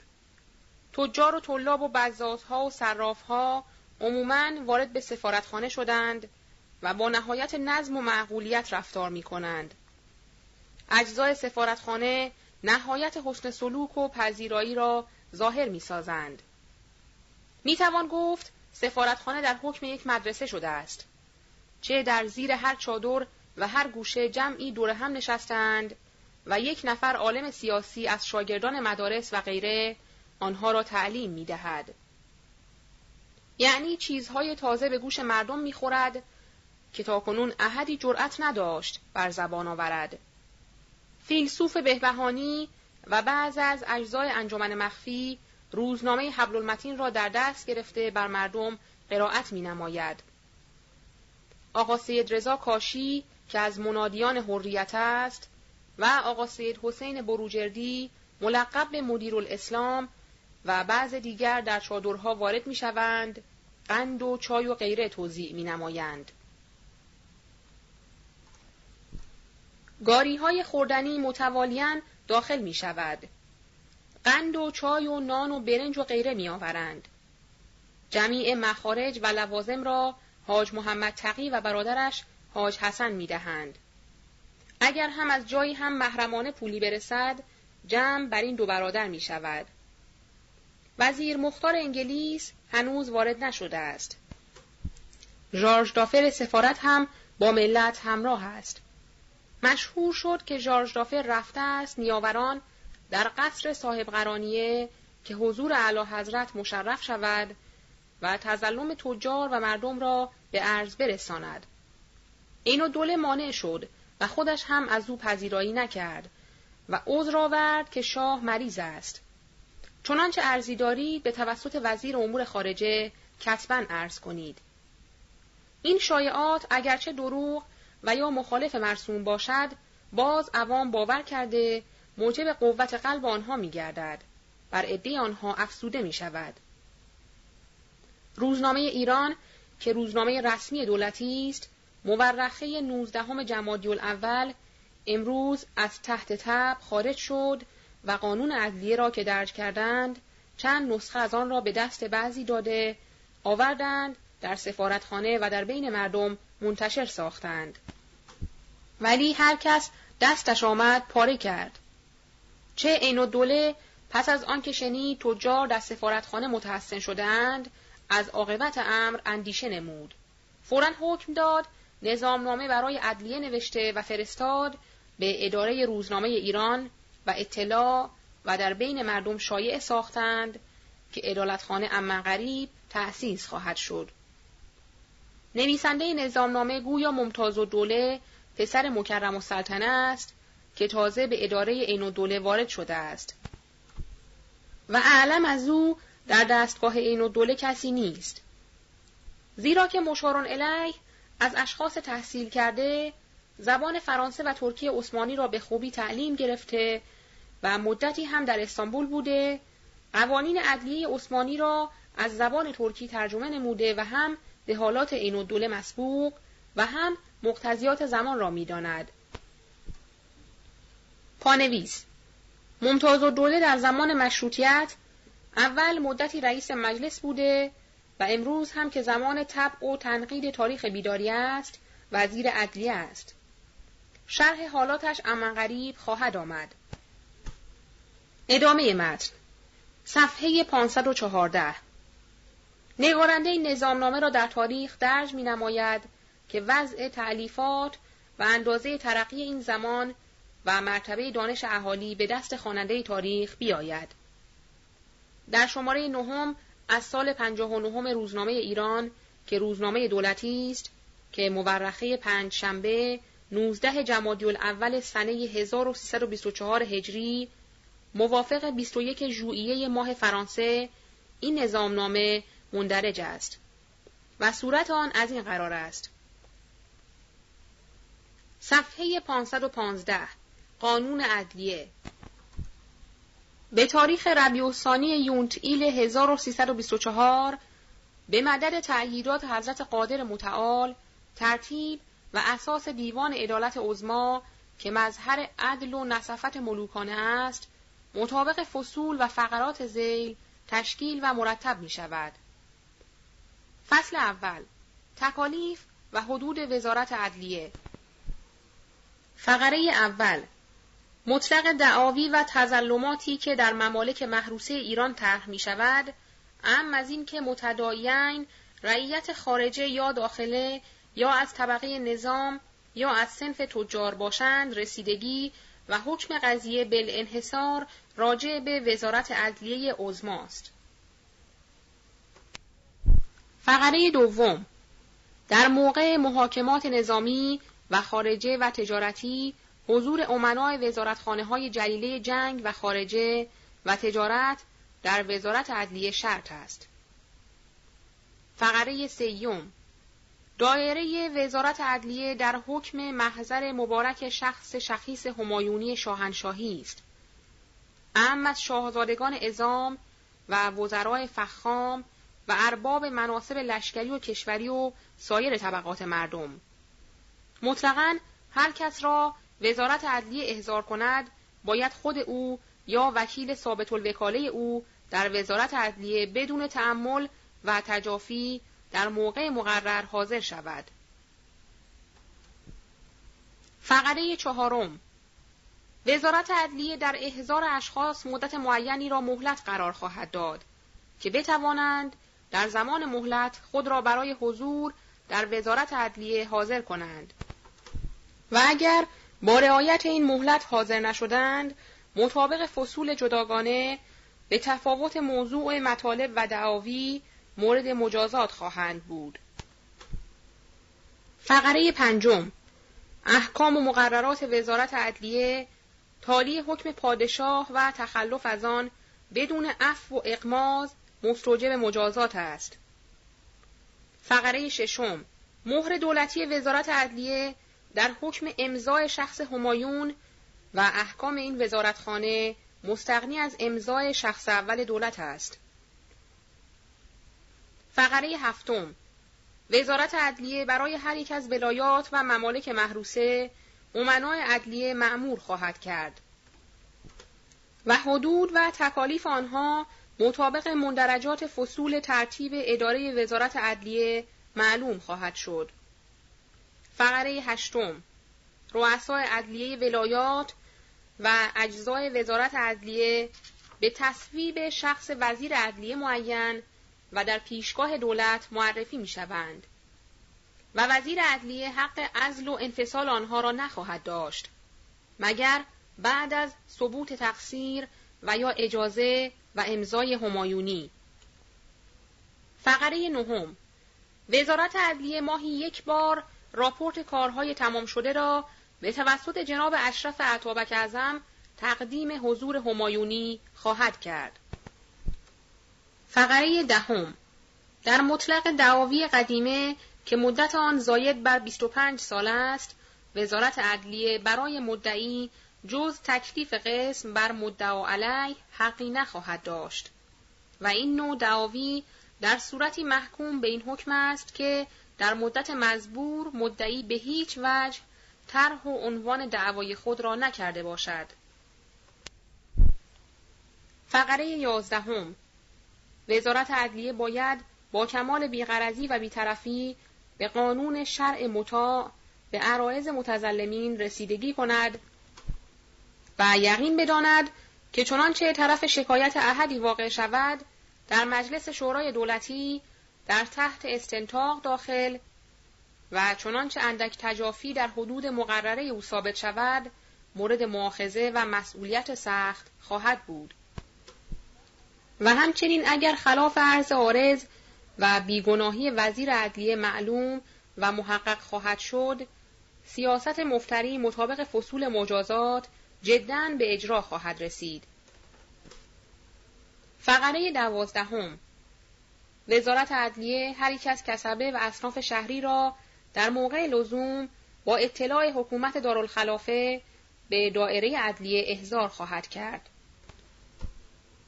فقره سیزدهم در هر نوع مطلب و دعوا که در وزارت عدلیه طرح می شود بعد از ثبوت حقیقت احد و طرفین و حکم به حقانیت او باید مستندات طرف دیگر را که فساد آن معلوم شده از صورت سندیت خارج و در کابینه وزارت عدلیه ضبط نمایند که مجددا وسیله عنوان مطلب و تجدید دعوای او در دست مدعی نباشد. فقره چهاردهم مطالبی که در دایره حکومت دارالخلافه سابقا طرح و ختم شده است چنانچه مجددا به وزارت عدلیه رجوع شود یا رجوع به تحقیقات و قرارداد حکومت وزارت عدلیه تجدید رسیدگی خواهد شد. صفحه 516 فصل دوم ترتیب اداره وزارت عدلیه شعبه اول ترتیب اداره عدلیه مرکزیه فقره اول دایره وزارت عدلیه در یکی از بیوتات دولتی تشکیل خواهد شد. فقره دوم. دایره وزارت عدلیه به شرح زیل دارای مجالس و دوایر مخصوصه خواهد بود. یک. مجلس وزیر عدلیه. دو. کابینه وزارت عدلیه. سه.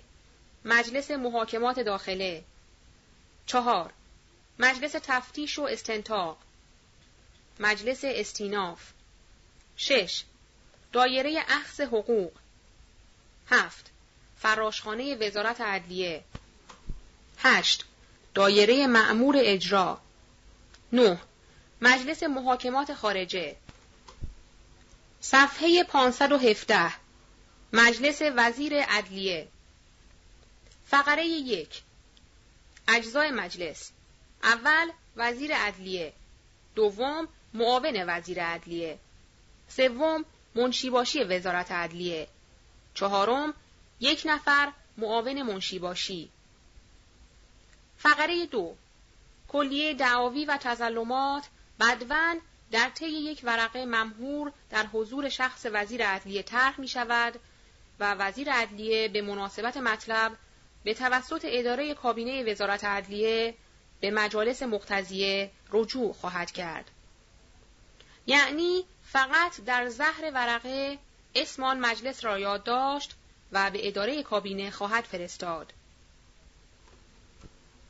فقره 3 عرایز و اوراقی که از این مجلس به کابینه وزارت عدلیه فرستاده می شود، منشیباشی وزارت عدلیه اسم آرز و موضع دعوا را در کتابچه مخصوص یادداشت خواهد کرد که در آخر هر روز معلوم شود چند فقره مطلب به وزارت عدلیه اظهار شده و موضع تظلمات چه بوده و به توسط اداره کابینه به کدام یک از ادارات وزارت عدلیه رجوع شده است.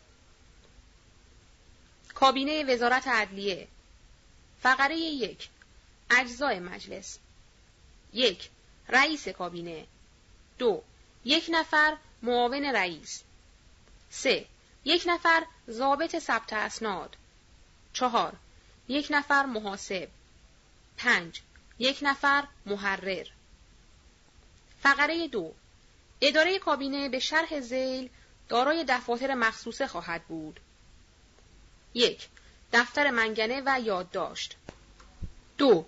دفتر ثبت و ضبط اسناد. سه. دفتر تعیین حقوق. دفتر منگنه و یادداشت. فقره اول. اوراقی که از مجلس وزیر عدلیه به کابینه فرستاده می شود اول به این دفتر خواهد رسید. فقره دوم. این دفتر به اسم هر یک از ادارات کتابچه های مخصوص که نمره و اسم روز و سال در آن تب شده است مرتب خواهد کرد. فقره سوم. از روی ورقه اسم صاحب مطلب و موضع تزلم در این کتابچه یادداشت و پشت ورقه منگنه می شود. بعد ورقه و کتابچه را اداره کابینه برای رئیس آن اداره که مطلب به آنجا راجع است میفرستند. ورقه را به رئیس آن اداره تسلیم و در زیل یادداشت مطلب به مهر مخصوص آن مجلس رسید می‌گیرند و همچنین کتابچه هایی که برای رسید نوشتجات طبع و مرتب می شود با پاکت های صادره از وزارت عدلیه به اداره فراشخانه وزارت عدلیه می رود. پاکت ها را فراش باشی تحویل و بعد از تبلیغ نوشتجات رسید پاکت ها را در همان کتابچه به مهر صاحبان پاکت ها گرفته کتابچه ها را آخر هر روز به اداره کابینه رد می کند. فقره چهارم این دفتر هفته دو مرتبه از روی یادداشت های اوراقی که به ادارات وزارت عدلیه فرستاده است نتیجه اقدامات آن اداره را از رئیس اداره استعلام می کند و پس از یک مرتبه اظهار اگر بلا اقدام مانده باشد به شخص وزیر عدلیه رجوع خواهد کرد. صفحه 518 دفتر ثبت و ضبط اسناد. فقره اول. این دفتر مطابق شرح زیل به دفاتر مخصوص منقسم می شود. یک دفتر دعاوی نقدیه. دو دفتر دعاوی ملکیه. سه دفتر جنایات. چهار دفتر مواریس هر یک از این دفاتر دارای دو شعبه خواهد بود. شعبه خارجه شعبه داخله. شعبه داخله بر دو قسم است. داخله عامه داخله خاصه و داخله خاصه نیز بر دو قسم است داخله خاصه نظامی داخله خاصه تجارتی و از این قرار مجموع شعب و اقسام هر یک از این دفاتر بر چهار دفتر توضیح می شود. پس در دفتر ثبت و ضبط اسناد به شرح فوق 16 دفتر مخصوص ترتیب خواهد شد و فهرست مجموع دفاتر از این قرار است. یک دفتر دعاوی نقدیه خارجه. دو دفتر دعاوی ملکیه خارجه. سه دفتر جنایات خارجه. چهار دفتر مواریس خارجه. پنج دفتر جنایات داخله عامه. شش دفتر دعاوی ملکیه داخله عامه. هفت دفتر دعاوی نقدیه داخله عامه. هشت دفتر مواریس داخله عامه 9. دفتر دعاوی نقدیه خاصه نظامی 10. دفتر دعاوی ملکیه خاصه نظامی 11. دفتر جنایات خاصه نظامی 12. دفتر مواریس خاصه نظامی 13. دفتر دعاوی نقدیه خاصه تجارتی 14. دفتر دعاوی ملکیه تجارتی 15. دفتر جنایات خاصه تجارتی 16. دفتر مواریس خاصه تجارتی فقره دو از آغاز شروع به رسیدگی هر مطلب تا انجام نوشتجات و اوراقی که در آن قضیه به وزارت عدلیه می رسد و تحقیقاتی که می شود و ثبت نوشتجاتی که در آن موضوع صادر شده با ثبت حکم قطعی که در انجام امر می دهند تمام به ترتیب نمره در یک محفظه مخصوصی ضبط خواهد شد.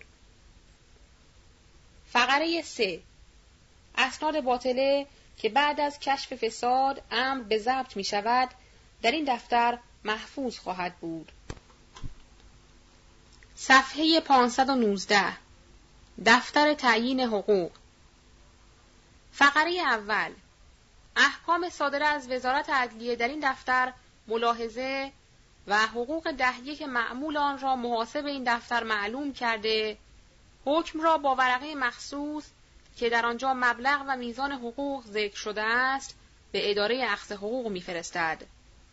و بعد از آن که اداره اخذ حقوق حکم را به صاحبش رساند پس از اجراع مدلول حکم حقوق ده یک را دریافت و آن ورقه را ممهورا به اداره کابینه رد می کند و در دفتر تعیین حقوق ضبط می نماید.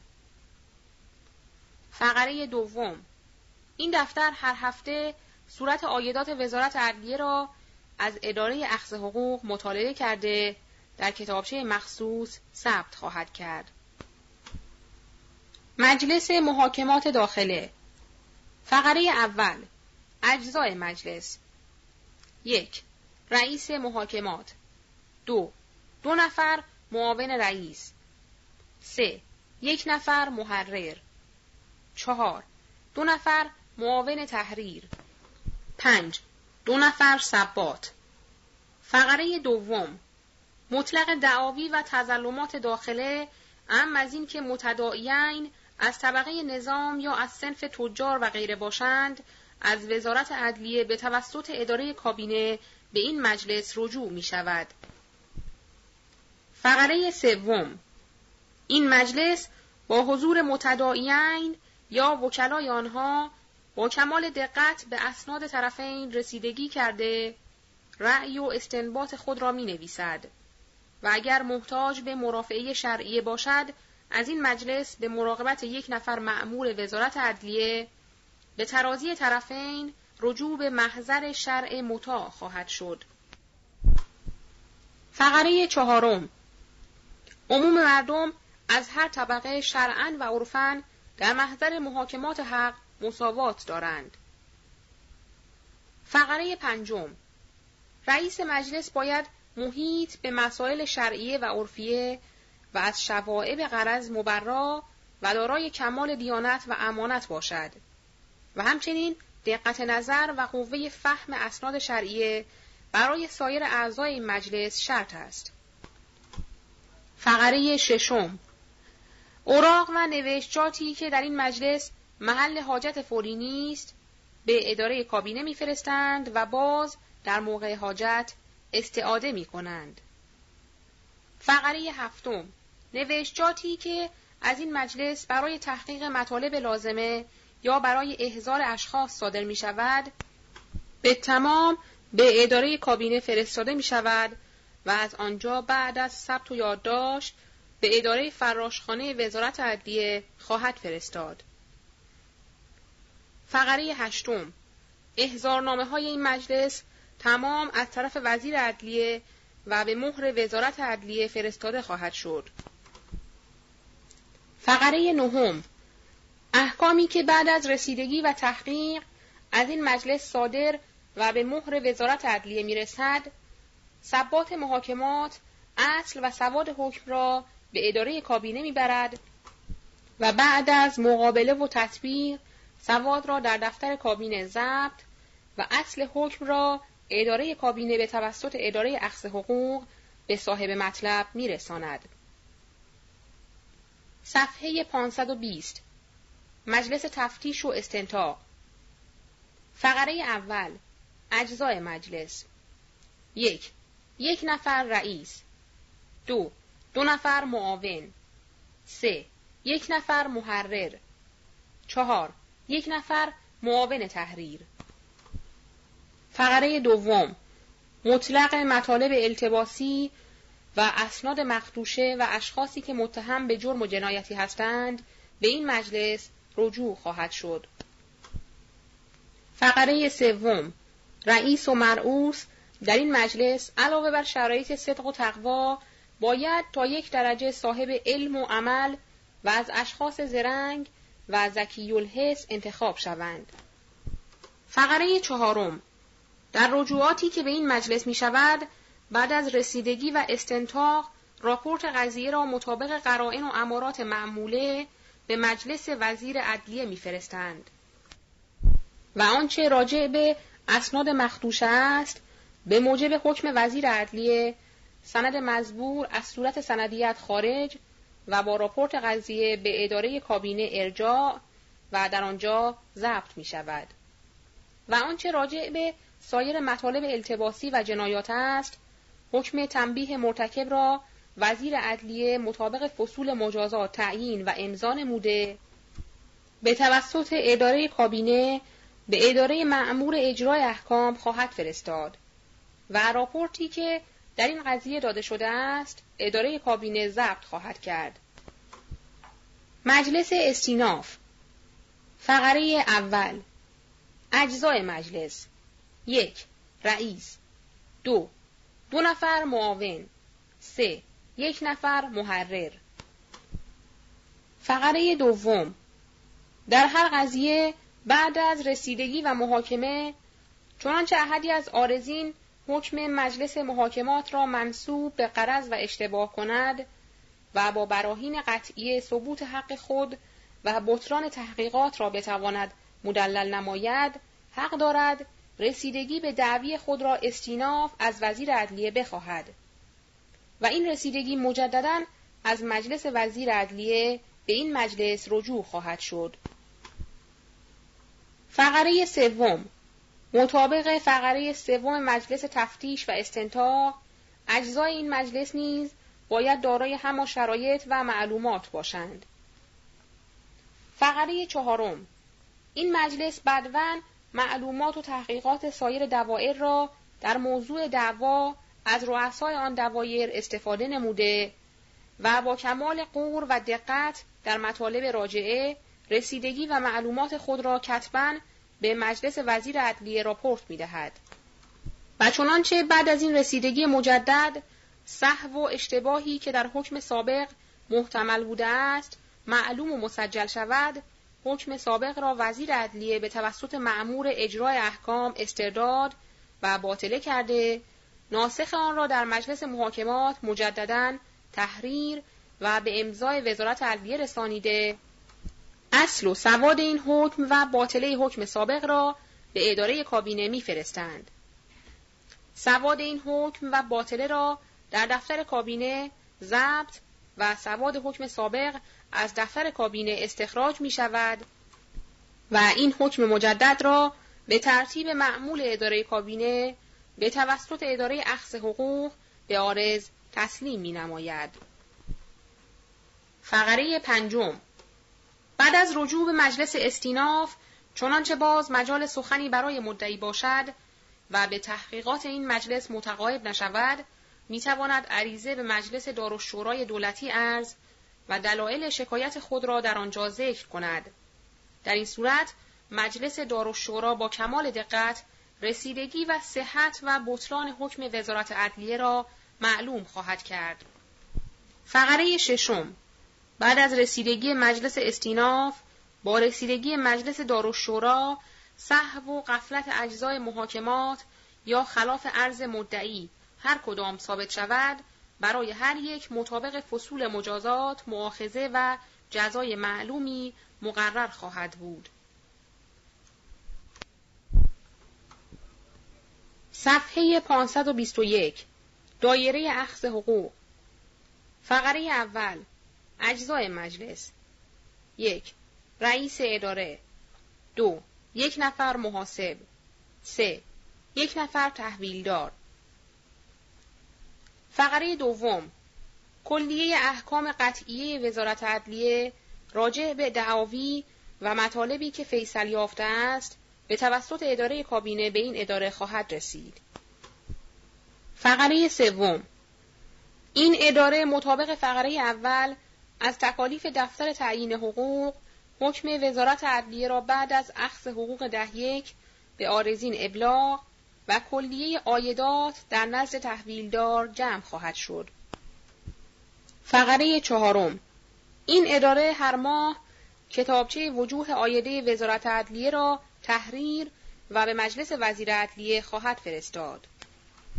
فقره پنجم وزیر عدلیه کتابچه آیدات را به توسط جناب اشرف عطابک اعظم به عرض حضور همایونی میرساند و حقوق رئیس و مرعوس بر حسب امر همایونی به صندوق وزارت عدلیه حواله خواهد شد. فقره ششم هر سال کتابچه جمع و خرج وزارت عدلیه در این اداره تحریر و بعد از عرض حضور همایون به وزارت مالیه تسلیم می شود. صفحه 522 دایره فراشخانه وزارت عدلیه فقره اول یک نفر نایب فراشخانه و 20 نفر فراش از فراشخانه مبارکه همایونی معمور خدمات وزارت عدلیه خواهند بود. فقره دوم فراشباشی وزارت عدلیه مسئول است که در موقع احضار اشخاص نسبت به احدی سوء ادب و ترک احترام نشود. فقره سوم نوشتجاتی که از اداره کابینه وزارت عدلیه به این اداره رجوع می شود، فراشباشی همه را در لف کتابچه های مخصوص تحویل و به فراش ها قسمت می کند. و بعد از تبلیغ نوشتجات کتابچه را که صاحبان پاکت رسید دادند به اداره کابینه مسترد خواهد داشت. فقره چهارم هر یک از فراش ها که از اشخاص مدعا علیهم قبول عذر و رشوت کند و در حاضر کردن آنها تأخیر و تقاعد نماید به محبس انبار فراشخانه مبارکه همایونی خواهد رفت. دایره معمور احکام اجرا. فقره اول. یک. رئیس اجرای احکام. آون سه. یک نفر محرر. فقره دوم. رئیس این اداره یک نفر از رجال کافی بیغرز و نافذ القول دولت خواهد بود.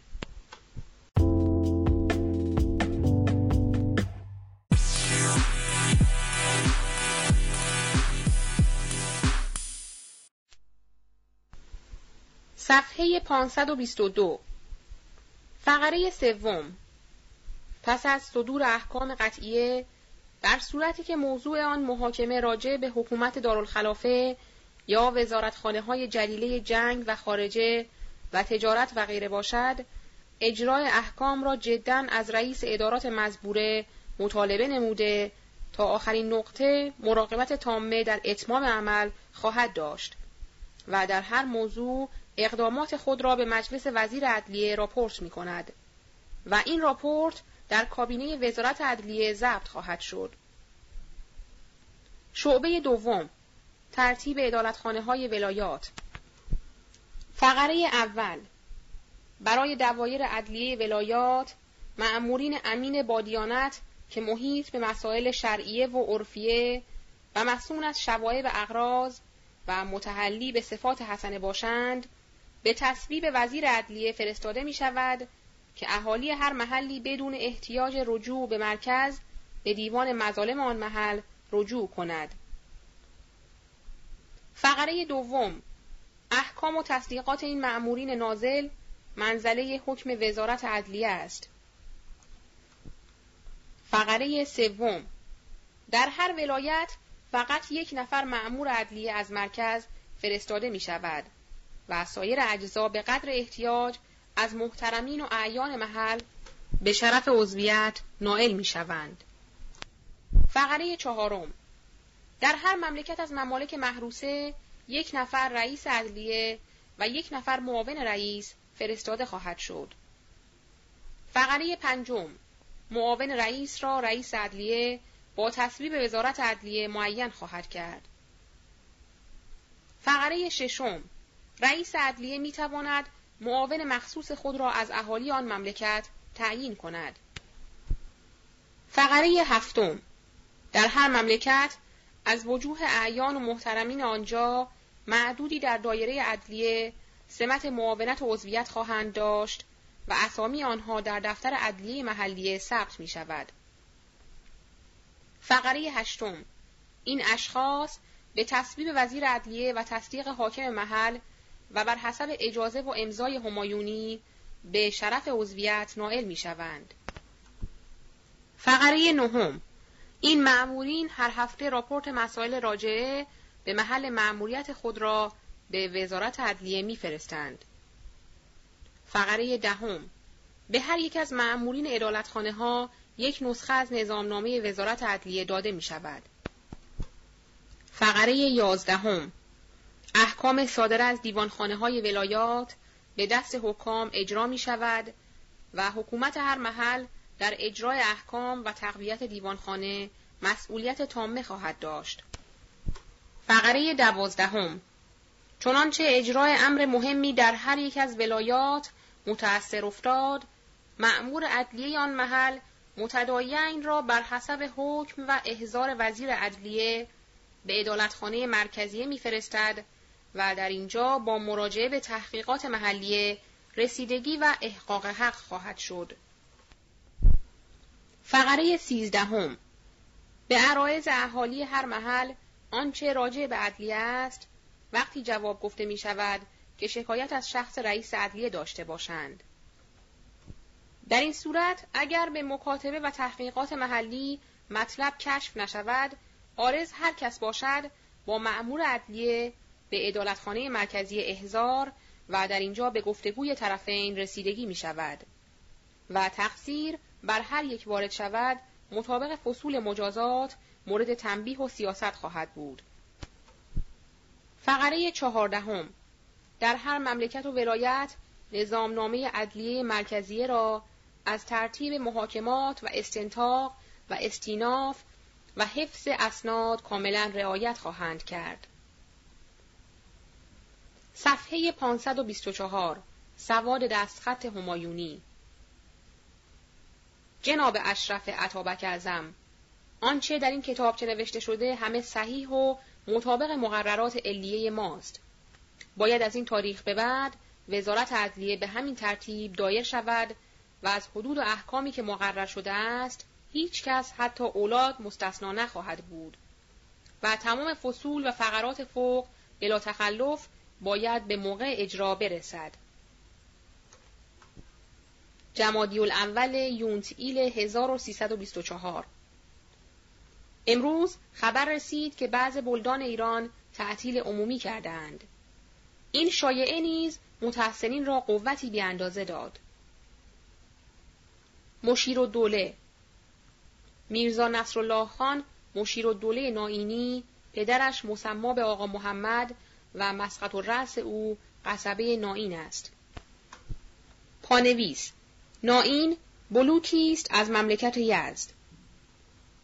ادامه متن آبا و اجدادش از سلسله فقرا و عرفا بوده جد پدری او حاجی عبدالکریم و جد مادری او حاج محمد حسن معروف ناینی هستند و هر دو از مشاهیر عرفا بودند لیکن حاج محمد حسن جد مادری او که مدفنش در نائین و دارای تکیه و بقعه و محل اجتماع فقرا و حوزه عرفا و از جمله اخیار بلکه از اوتاد به شمار می آید مقامش بالاتر از حاج عبدالکریم جد پدری اوست.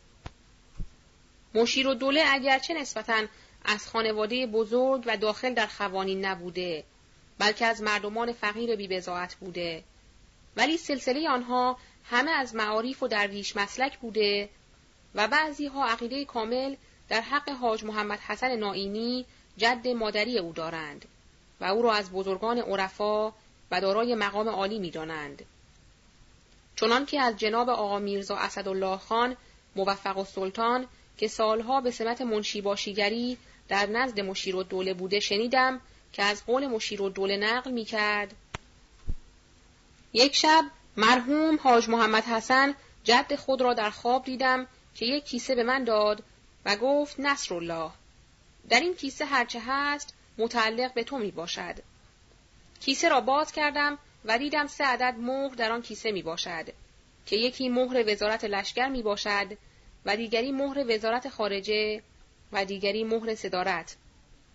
مشیر و دوله در بدایت عمر که از نائین جلای وطن کرده به تهران آمده بود. می‌گویند یک مدتی به کتابت تحصیل معاش می کرده. بعد در اداره میرزا عبدالوهاب خان نصیر و دوله آصف و دوله نوکری پیدا کرد که تقریبا ماهی به دو سه تومان مواجب خدمت می کرد. تا زمانی که میرزا سعید خان معتمن الملک وزیر امور خارجه می شود. میرزا نصرالله خان هم آن اوقات داخل به وزارت امور خارجه می شود و پس از مدتی که در آن اداره خدمت می کند مرحوم میرزا ابراهیم خان نایب الوزاره به کارگزاری مهام خارجه آذربایجان معمور و میرزا نصرالله هم به سمت منشیگری با میرزا ابراهیم خان به تبریز می رود و در آنجا متحل می شود. دختر حاجی میرزا تقی آجودان کارگزاری را که مادر میرزا حسن خان مشیر و دوله حالیه و سایر اولاد مشیر و دوله است اختیار می کند. بعد از فوت میرزا ابراهیم خان نایب الوزاره او هم به تهران مراجعت می نماید و باز در وزارت خارجه مشغول خدمت می شود.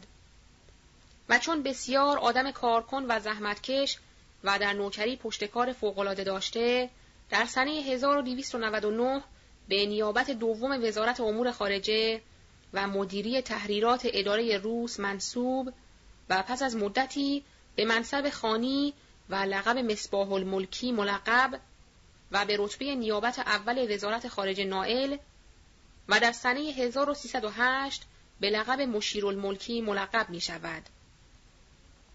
و آن اوقات وزارت امور خارجه با مرحوم میرزا عباس خان قوام الدوله بوده و چون میرزا علی اصغرخان امین السلطان در آن وقت در پیشگاه و در دربار سلطنت ناصرالدین شاه تقرب فوقالعاده داشته می‌خواست رشته پلیتیکی امور مملکت را هم در دست داشته باشد. لیکن از آنجا که مرحوم میرزا عباس خان قوام و دوله وزیر امور خارجه بسیار آدم قیور و متین و صاحب نخوت و غرور فوقالعاده بود نمی‌خواست امین و سلطان در کارهای وزارت خارجه مربوط باشد. به عبارت اخرى زیر بار تمکین امین و سلطان نمی رفته. اما امین و سلطان چون قرب فوقالعاده در نزد شاه داشت به این واسطه به وزارت امور خارجه نیز دخالت داشت و برای اینکه مقاصد خود را در امور پلیتیکی به دست آورده باشد مشیرالملک را پیش می‌کشید و به واسطه او به تمام کارهای وزارت خارجه دخل و تصرف می‌کرد که در واقع مشیرالملک را نوکر خودش می‌دانست و کارهای راجع به خارجه را به میل و اراده خودش اداره می‌کرد. تا کم کم مشیرالملک اعتماد و وسوق فوقالعاده در نزد امین السلطان پیدا کرد که علاوه بر کارهای وزارت خارجه در امور داخلی مملکت هم از قبیل تعیین حکام و سایر امور بزرگ دولتی دخالت تامه داشت که در همان اوقات به اتکال و اعتماد به امین السلطان و همراهی او از حیث ثروت و مکنت پیش افتاد تا اینکه در سال 1310 به معاونت و مدیری کل وزارت امور خارجه و اعطای یک صوب خلعت جبه ترمه شمسهی مرصع نائل می شود. و در سنه 1314 که امین السلطان صدر اعظم از صدارت معزول و به قوم تبعید شد و صدارت ایران به مرحوم میرزا علی خان امین و دوله رسید و وزارت جنگ به شاهزاده فرمانفرما عبدالحسین میرزا مفوض گردید. از آنجا که مشیرالملک آدم سلیم و نفس و با حسن سلوکی بود با وجود مخالفت مرحوم امین الدوله با امین السلطان و با وجود مخالفت امین السلطان با شاهزاده فرمانفرما وزیر جنگ و با آن اعتماد و وسوق و محرمیتی که مشیرالملک با امین السلطان داشت با همه این کفایت که ظاهر داشته باز شاهزاده فرمانفرما مشیرالملک را به وزارت لشکر انتخاب نموده و شرط قبول وزارت جنگی خود را موکول به تفویض وزارت لشکر به مشیرالملک نمود. و به این واسطه از مدیری و معاونت وزارت خارجه منفصل و به وزارت لشکر منصوب گردید. و با اینکه تا آن اوقات نوکری مشیرالملک تماما در وزارت امور خارجه بوده و به کارهای وزارت لشکر هیچ مربوط نبوده چون در اداره کردن کار یک سبک مخصوصی داشته مدت سه سال هم کارهای وزارت لشکر را در نهایت خوبی از پیش برد. و آن اوقات وزارت امور خارجه با مرحوم شیخ محسن خان مشیر و دوله بود و برای استعلاج مسافرت به فرنگ کرده بود و در پاریس دایی حق را لبیک گفت. نظر به سابقه اطلاعات مشیرالملک در وزارت امور خارجه و امور پلیتیکی و روابط دول خارجه با داخله این شغل خطیر که وزارت خارجه باشد با لقب مشیر و دوله به او داده شد و چندین سال در نهایت خوبی و اقتدار وزارت خارجه را اداره کرد و از یک طرف هم میرزا حسن خان مشیر و دوله حالیه پسر بزرگ او که سالها در اروپا تحصیل کرده و تربیت شده بود در کارهای وزارت خارجه خیلی کمک و همراهی با پدرش می‌کرد که تأسیس کابینه و دفتر جدید وزارت خارجه از حسن اقدامات مشاران علیه است. و نیز مدرسه سیاسی که امروز منبع ترقی دانشمندان و شاگردان این دوره و عهده است از توجه و مراقبت و نتایج افکار میرزا حسن خان مشیر دوله حالیه است. اگرچه مشیر دوله چندان آدم فتن و زیرکی نبود لیکن بسیار آدم عاقلی بود و صفات ممدوحه او از قبیل بردباری و متانت و معقولیت و ادب و پاکدامنی او در کمتر کسی از اشخاص بزرگ دیده شده. نگارنده از میرزا اسدالله خان موفق و سلطان که منشی باشی او بوده حکایاتی شنیده که در ضمن صفات حمیده و اوصاف پسندیده او را بیان می کرد که در کمتر کسی از بزرگان ایران دیده شده است. مخصوصا در صفت عفو و اغماز و پرده پوشی معایب مردم دو سه حکایت از مشیر و دوله نقل کرده که اگر ذکر شود خواننده هم بر اقراق خواهد کرد. بالجمله بعد از چند سال که وزیر امور خارجه بود مقدمات مشروطه در ایران پیش آمد و آن وقت صدارت ایران با شاهزاده عین الدوله بود و چون عین الدوله با اساس مشروطیت همراهی نداشت به واسطه اقدامات مردم و انقلاب و شورش ایران برای پیشرفت مشروطیت عین الدوله از صدارت معزول و مشیر الدوله صدر اعظم ایران شد. مشیر الدوله اگرچه در تقریر و بیان خوب نبود بلکه در زبانش کندی و لکنت ظاهر می‌شد لکن کارهای او از روی عقل و کیاست بود مخصوصا در تربیت اولاد خود احتمام فوقالعاده به عمل می آورد. یکی از پسرهای او که کوچکتر از همه و مسما به میرزا علی خان بود و بسیار خوب تحصیل کرده بود به مرض سل در اول جوانی بدرود جهان گفت. و این دو پسر که میرزا حسن خان مشیر الملک مشیر الدوله حالیه و میرزا حسین خان معتمن الملک باشند با یک دختر از او باقی مانده است. که در واقع این دو پسر در حسن تربیت و تمدن ممتاز و مشارون بلبنان و محسود امثال و اقران هستند. ولی وضع اینها با پدرشان تباین کلی دارد. در واقع از مشیر و دوله دو چیز بزرگ و دو اثر سترگ باقی مانده. یکی تمول فوقالعاده است که بیشتر به واسطه همراهی های امین و سلطان و در زمان ریاست او تحصیل کرد. و دیگر این دو نفر اولاد است که الحق و الانصاف اسباب نیکنامی پدرشان هستند. و دانشمندان که زحمت برای تحصیل مشروطیت و سلطنت ملی میکشیدند هرگز منتظر و متوقع نبودند که به این زودی به این نتیجه و این ثمر برسند بلکه مقدمات را برای ده سال بعد ترتیب می‌دادند مردم هم که در سفارتخانه بودند در آخر امر دولت قانونی را تقاضا می نمودند. در این اسنا بر حسب علم و اطلاعی که پسرهای مشیر و دوله داشتند لفظ کنستیتوسیون را در فرمان و دستخط مزفر شاه مندرج ساختند. و پس از رسمیت و اطلاع به سفرا کار از دست درباری ها خارج شد. چنانچه بعد از این ذکر خواهد شد.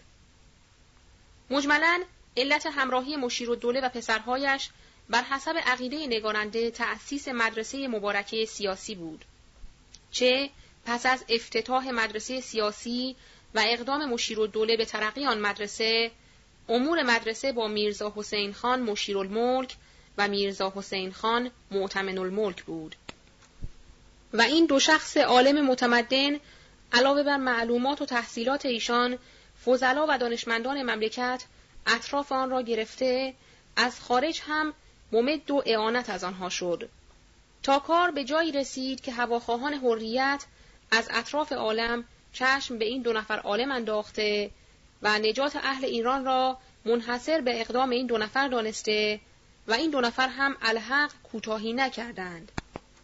و الیوم هم که زمان تنقید این تاریخ است امیدواری نجات و برطرف شدن این هرج و مرج منوط به زحمات این دو برادر است. باری جمع شدن فوزلا و علما در مدرسه سیاسی باعث شد که مشیر و دوله متنفر شد از استبداد. و همراه شد با ملت تا به مقصود خود نائل آمد. اما یکی از دوستان اینطور نقل کرد که در سال گذشته 1323 میرزا رضاخان ارفع دوله سفیر ایران مقیم در استانبول که سالها به عنوان وزیر مختاری در روسیه و عثمانی معمور بود بر حسب امر عین دوله احزار به تهران شد و منزل را پس از ورود در خانه عین دوله قرار داد.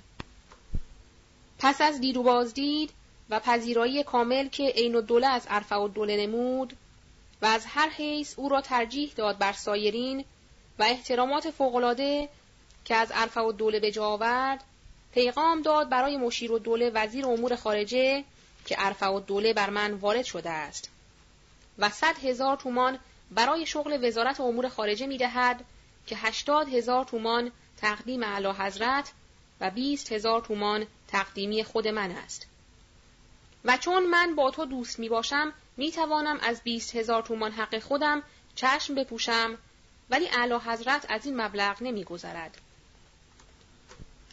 حالا یا این وجه را متقبل شوید و یا در مقام استعفا برایید.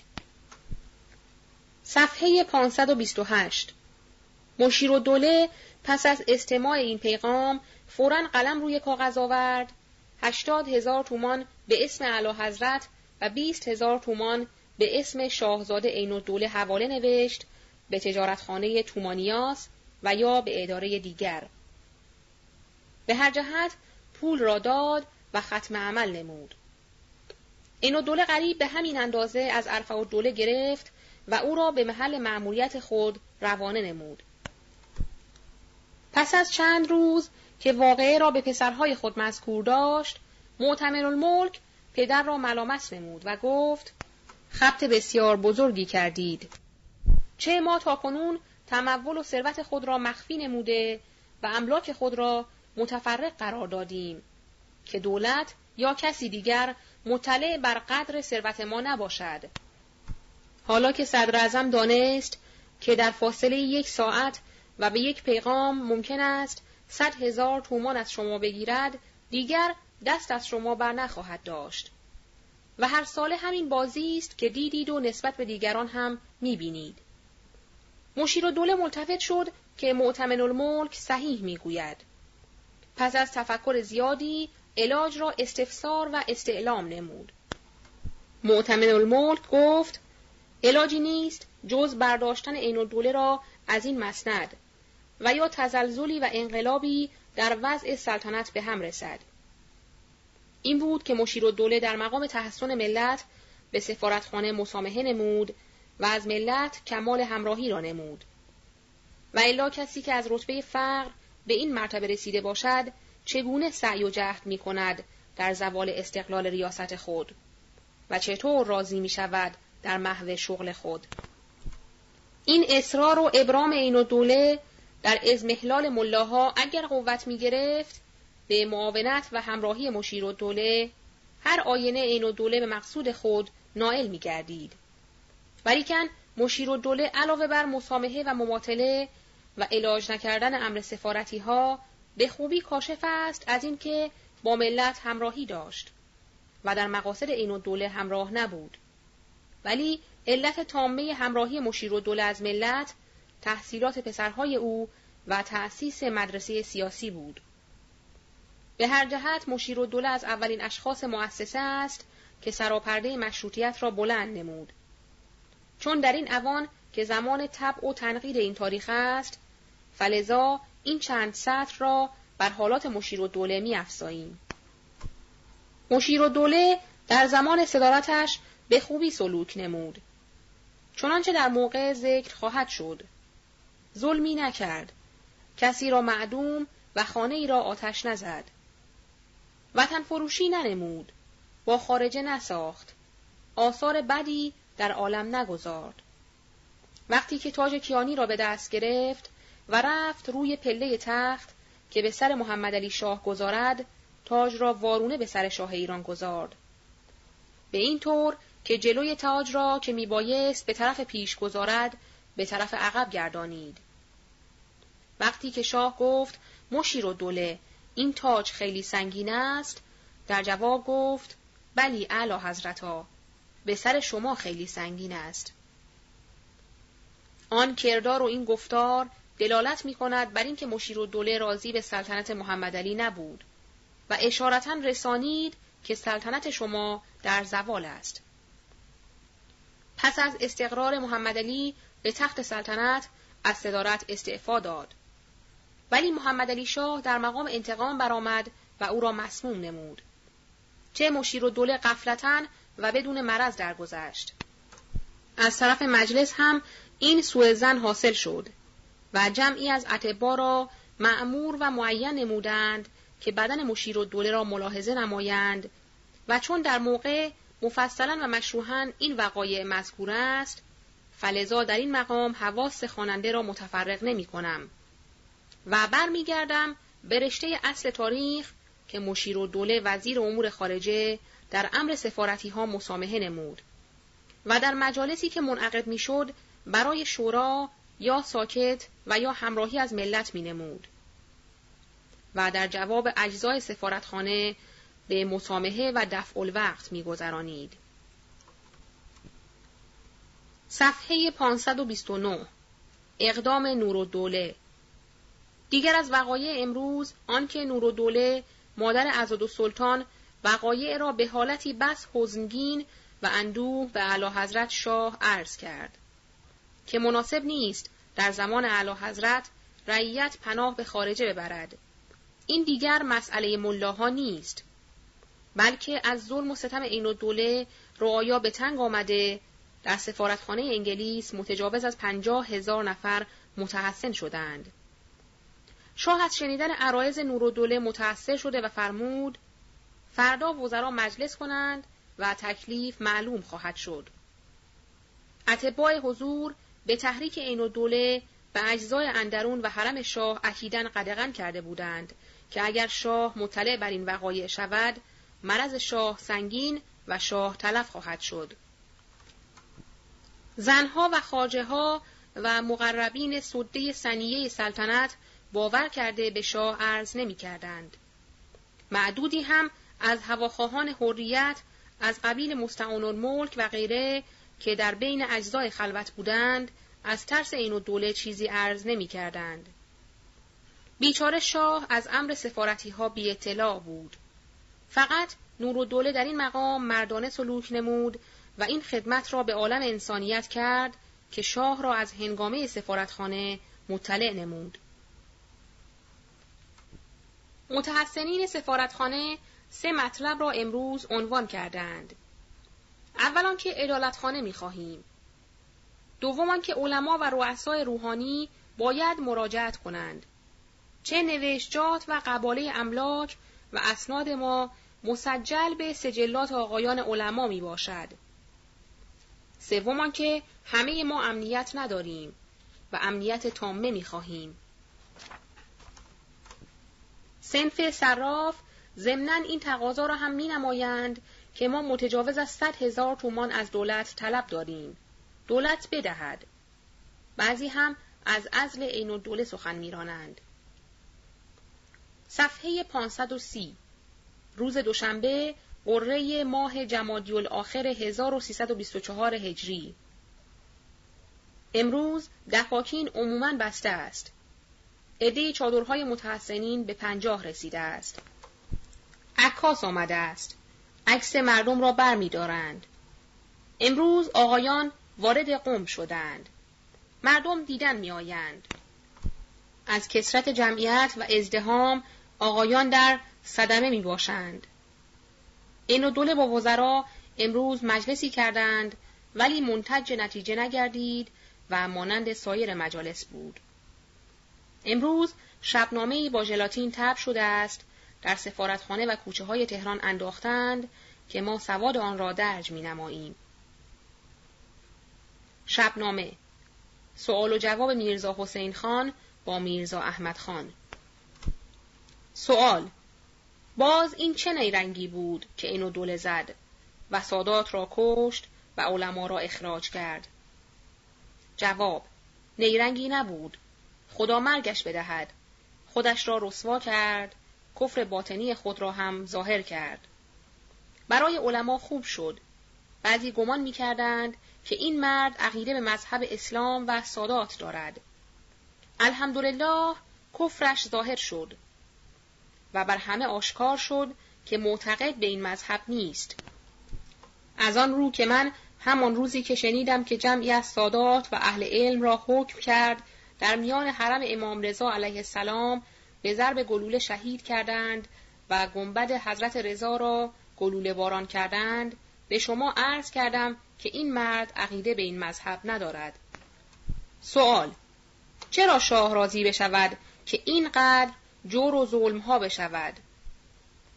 جواب ای برادر کی این مطالب را می‌گذارد به شاه برسد؟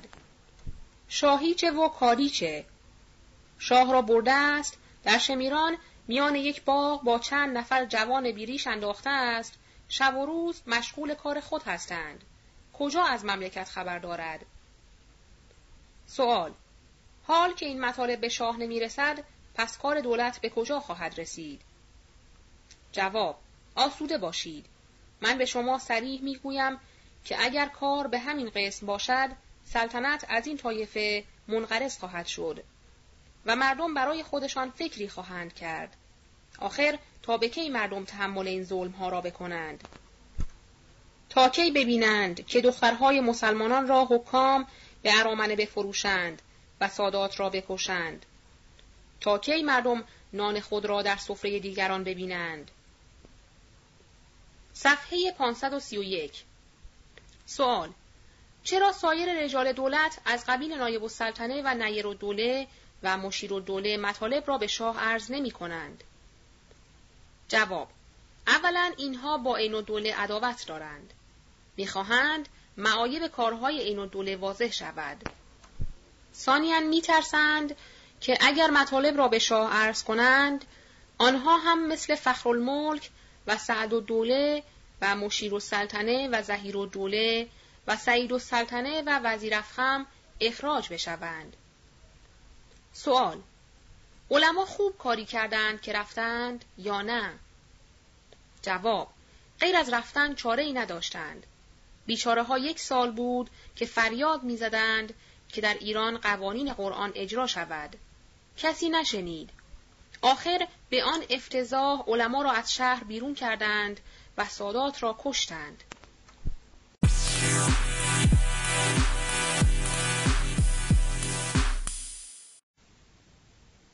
صفحه 531 سوال می‌گویند که می‌خواهند ادالتخانه باز کنند و نظام الملک را رئیس کنند. جواب. ادالتخانه که بود و نظام الملک هم که رئیس بود. فریاد مردم از دست ظلم همین نظام الملک و حکام و ادالتخانه بود. سوال می‌خواهند به طرح نوع ادالتخانه باز کنند؟ در روزنامه ایران قانون آن را نوشته بودند. جواب بلی روزنامه را دیدم. معلوم می شود عین و دوله دیوانه شده است.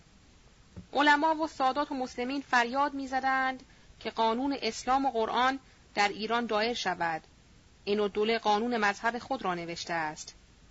می‌خواهد مردم را به مذهب خودش دعوت کند. قانون مذهب خودش را در روزنامه نوشته است. تمام آن مخالف قرآن است.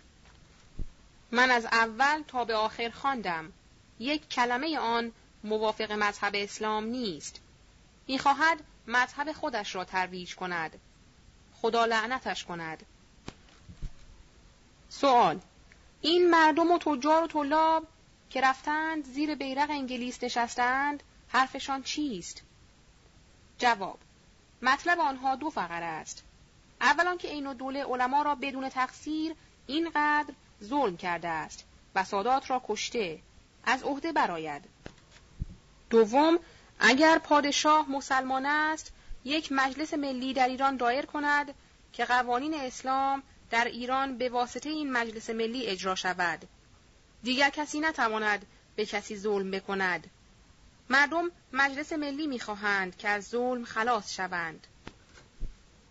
در این شبنامه اشاره کرده است به روزنامه ایران که قانون عدلیه را نوشته است و ما صورت آن را در ورقه علاهده زمیمه تاریخ می نماییم. به علامت نمره یک.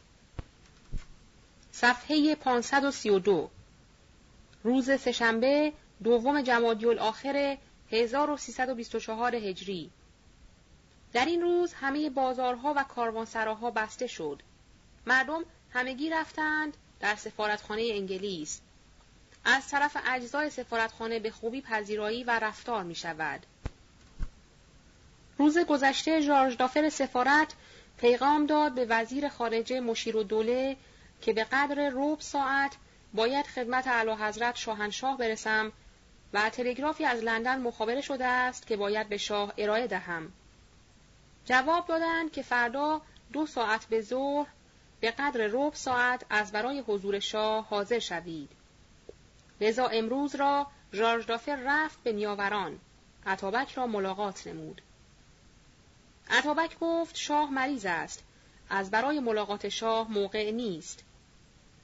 ژارژ دافر گفت من از شما وقت خواستم. شما وقت معین کردید.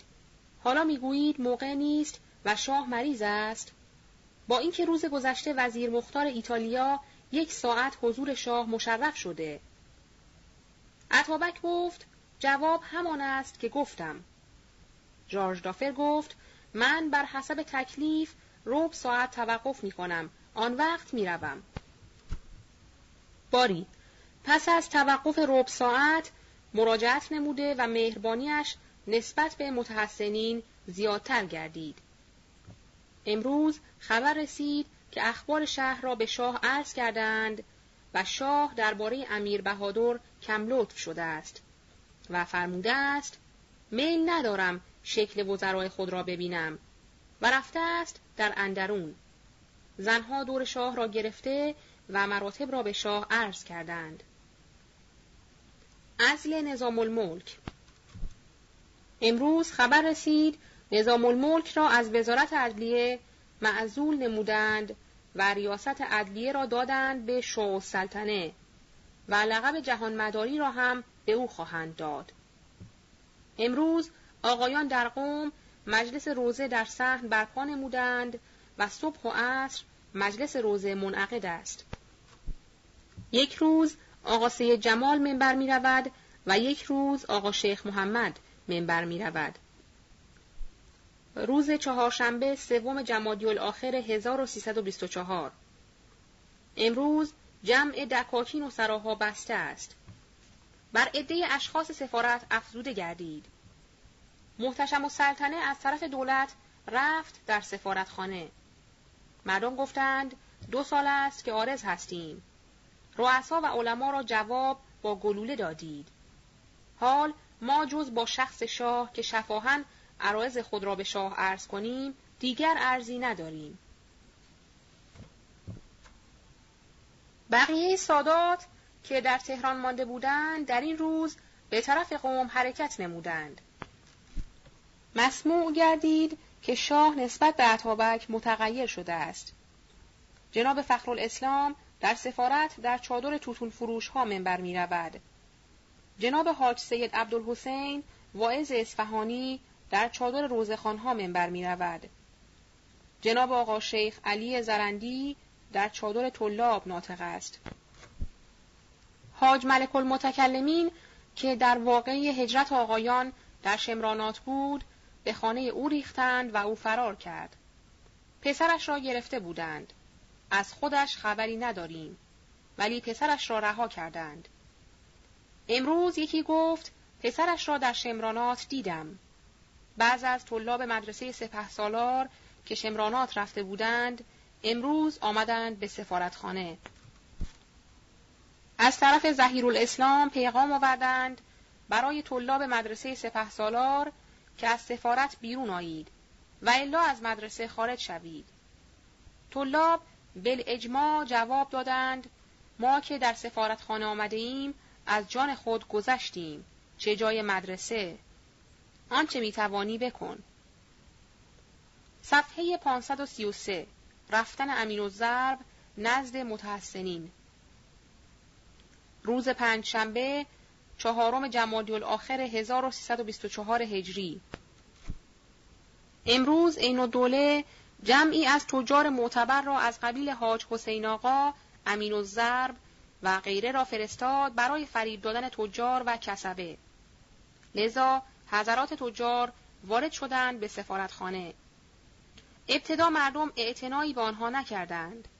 لکن پس از اصرار و ابرام قرآن آوردند و قسم خوردند که ما با شما همراه می باشیم و در مقصود شما با شما متفق و متحدیم. پس از قسم خوردن متحسنین گفتند حال که با ما می باشید اگر میل دارید توقف کنید و الا مختارید. تجار گفتند مقصود شما بر شاه مشتبه شده است.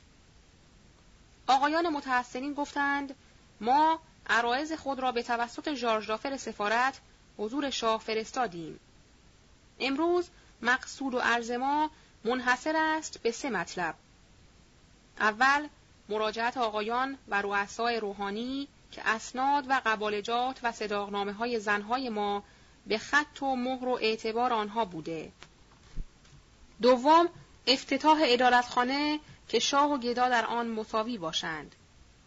سوم آنکه قبوز و براتهای مواجبها را که از مردم خریدیم به اعتبار دولت پول ما را بدهند. شب را جناب زوریاستین کرمانی امامت جماعت نمود. پس از نماز حدیث کسا را روی صندلی برای مردم قرائت نمود. عده اشخاصی که شب در سفارتخانه ماندند به پنج هزار نفر رسیده است. امروز خبر رسید که اهالی زرند و ساوه و سایر دهات در قوم حاضر شده و با آقایان همراهند. روز جمعه پنجم جمادی الاخر 1324 امروز متجاوز از صد چادر در سفارتخانه زدند و در زیر هر چادری اصناف و طلاب و تجار و کسبه می باشند. جمیع دکاکین و سراها بسته است. دیگهای بزرگ و کوچک برای صبح در کار است. قند مثل یخ روی گاری می آورند و در چادرها قسمت می کنند. خوراکی و قند و چای و تنباکو سبیل است. خرج همه با حاج محمد تقی و برادرش حاج محمد حسن می باشد. جمعی از اعضای انجمن مخفی در بین مردم افتاده به آنها می‌گویند عین و دوله را استدعا نکنید چه امروز اگر او را عزل کنند شش ماه دیگر باز او را منصوب می کنند. مجلس بخواهید که با بودن مجلس دیگر نه عین و دوله میماند و نه غیر عین دوله اصل را محکم کنید فرو درست می شود فقط عین و دوله ظالم نیست عین و دوله نوعی را علاج کنید به افتتاح مجلس و ادالتخانه امروز تلگرافی در بین مردم افتاد و از روی آن استنساخ می کنند. معخذ آن را ندانستم ولی سواد آن را در کاغذ غیررسمی دیده که در اینجا نقل می کنم. دیگر صحت و سقم آن را نمی‌دانم. صفحه 534 صورت تلگراف از طرف اعلی حضرت پادشاه مملکت انگلستان و امپراتور ممالک وسیعه هندوستان به عموم طلاب مدارس روحانی و تجار و کسبه شهر تهران تلگراف تزلمان برادران عزیز که چهارشنبه 25 ژوئیه به توسط سفیر کبیر با کفایت خودمان نموده بودید رسید. قبلا از تعدیات مستبدانه وارده و مظلومیت علمای واجب و تکریم روحانی و قاطبه رعیت متاسف و متعلم شدم. جواب عریضه شما را به مجلس شورای ملی رجوع نمودم و امیدوارم برادر ارجمند تاجدار علا حضرت مزفر شاه خواهش بیغرزانه مجلس شورای ملی انگلستان را با تمنای شخصی خودم در دفع ظلم به سمع قبول اسقا فرمایند و رفع و دفع تعدیات را شخصا از رعیت با وفای خودشان خواهند فرمود. عصر چهارشنبه 25 ژوئیه از قصر ییلاقی کریستان. دوست ملت ایران ادوارد هفتم. اگرچه مأخذ این تلگراف معلوم نیست بلکه از مزامین آن آثار کذب هویداست ولی برای عوام باعث اطمینان گردید و از روی آن به قدر هزار نسخه استنساخ شد و مردم را هیجانی حاصل گردید و به گوش آنها لفظ مجلس شورای ملی رسید و دانستند که نجات دهنده همه از ظلم و تعدی مجلس شورای ملی است. روز شنبه ششم جمادی الاخر 1324 در این روز جمع دکاکین و سراها بسته شد. بلکه عطارها دکاکین گذرها را نیز بستند. تمام مردم رفتند به طرف سفارتخانه. عصر هم در سفارتخانه عکس مردم را برداشتند. پسر واعظ قزوینی و سید شطفه را که دوست و راپورت نویس امیر بهادر بود و آمده بودند در سفارتخانه لدل ورود از سفارتخانه بیرون کردند همه مردم متفق و متحد مثل برادر با یکدیگر سلوک می نمایند و در نهایت معقولیت سلوک می نمایند.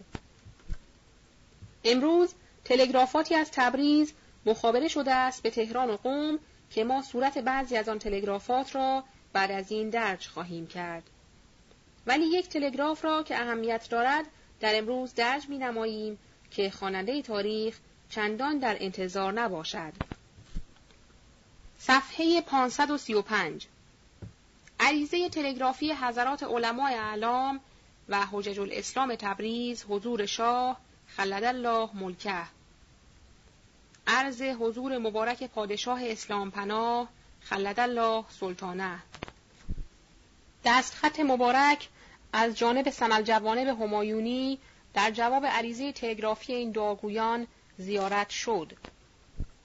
این خادمان شریعت متحره هیچ وقت از تقویت دولت اسلام فروگذار نبوده وجود مبارک پادشاه الله را سرمشق عدالت و دینداری و شهرپرستی دانسته و می‌دانیم و واضح می‌بینیم که مغرزین درباری نمی‌گذارند عرایز ما و سایر خادمان شریعت متحره چه در تهران و چه در سایر نقاط ممالک محروسه درست به عرض حضور حضرت سلطانی برسد و مقاصد حقه مشروعه ما را در البسه‌ای که منافی اغراض خودشان نباشد جلوه می دهند. ما خادمان شریعت متحره و سایر اهل آذربایجان که چهل سال است به فرمایشات ملوکانه آشنا هستیم می‌بینیم که عرایز ما را هیچ کدام از لحاظ مبارک نگذرانیدند و هیچ یک از عبارات دستخط جوابیه از الفاظ دوربار و زایش طبع ادالت پرور ملوکانه نیست. و اوزهون من الشمس است که نص عبارات خائن بوده. مختصری از اوضاع مملکت را از اول مذاکره‌ای که علمای دارالخلافه باهره با اولیای دولت روزافسون داشتند الا یوم ناهازا به عرض میرسانیم. و باقی را به تکلیف دینداری خود بندگان حضرت همایونی می‌گذاریم. سابقا علمای دارالخلافه تهران به ارزای کافه علمای ممالک محروسه از اولیای دولت خواستار شدند که قراری در اصلاح وضع محاکمات و دفتر مالیه دولت علیه داده اید. که در زل پادشاه اسلام عموم رایا از بیعدالتی های عدید آسوده در مهد امن و امان باشند. چون هر دو این مقصود منافی با طریقه استبداد و ظلم وزرای درباری بود، علمای دارالخلافه را به وعده های بی اساس امیدوار کرده آنها را از مهاجرت اولیه به آستان متحر حضرت عبدالعظیم رجعت دادند و به مواعید کاذبه چندی سرگردان نگاه داشته. از آن طرف خاطر خطیر سلطانی را از انجاه هوای جانها مطمئن ساختند. علمای دارالخلافه هرچه منتظر شدند که مواعید اولیای دولت صورت خارجی به هم رساند نتیجه ندیدند.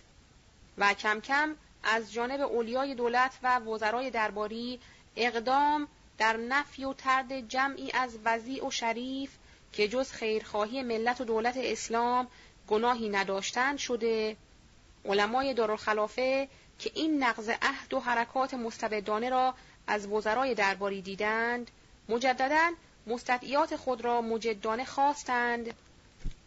و این مرتبه یقین داریم همان وزرای خائن بدون اطلاع خاطر مهر مظاهر همایونی دست به رشته تشدد و سختی گذاشته جواب علمای دارالخلافه را به تهدیدات دادند. صفحه 536 آخر الامر آنها را مصمم در کندن اساس این ظلم و رکز علم عدل دیدند. فلزا دانستند اگر این طرح نو روی کار آمد دست استبداد و ظلم آنها کوتاه و خیانتهای آنها مشهود خواهد شد. محض حفظ خود و منافع خود طلاب علم و ذریه رسول را هدف گلوله سرباز کردند. مسجد و معبد اسلام و خانه خدا را مثل قلاع اشرار و متمردین محاصره نمودند. به بام مساجد سرباز و قراول گذاشتند. نان و آب به روی علمای اسلام بستند. گویی یاقی و قاتل بودند. از صدر اسلام الی یوم ناهازا از هیچ ملت کفری نسبت به علمای اسلام این توهین وارد نشده بود. این بی احترامی نه تنها به شخص علمای اسلام شده بلکه در واقع به شرع محمد صلی الله علیه و آله گردیده و ناموس شریعت حک شده است. اکنون جمیع هیئت علمای مذهب و بلکه تمام مسلمین اصناعشریه جبر این توهین را به وجه کامل از حضور اقدس همایونی خواستارند که امر و مقرر شود. مقصد حضرات علمای مهاجرین را انجاه کرده و دلجویی از ایشان نموده و به احترام تمام به وطن معلوف معاودت دهند. و خصوص دعاگویان تبریز در دولتخواهی خاص که از سابق مشهود خاطر دریا مقاطر است جسارت می کنیم که قبول این استدعا و ارجاع مهاجرین مغزی المرام عاجلا لازم است. و به وعد و قول اصلاح و اسکات عامه ممکن نیست. مترقب است بلوای محیطی باشد که رشته از دست دعاگویان در رفته و به حکم ضرورت و الجا اقداماتی شود که باعث روسیاهی دعاگویان گردد. جواب این تلگراف را بعد از این درج می نماییم.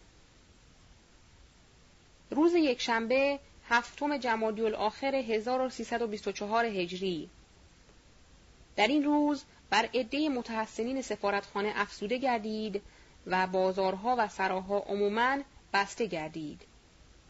حتی سر گذرها نیز دکاکینش بسته گردید. مردم مبهوت و حیران و سرگردان می باشند. احدی به عرض آنها نمی رسد. کسبه حضرت عبدالعظیم نیز آمدند به سفارتخانه.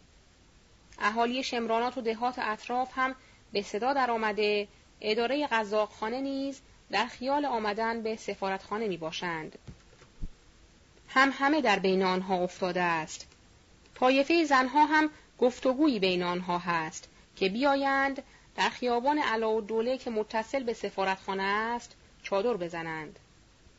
از طرف علمای اعلام که در قوم می باشند امروز قاصدشان آمد همگی سلامت بودند.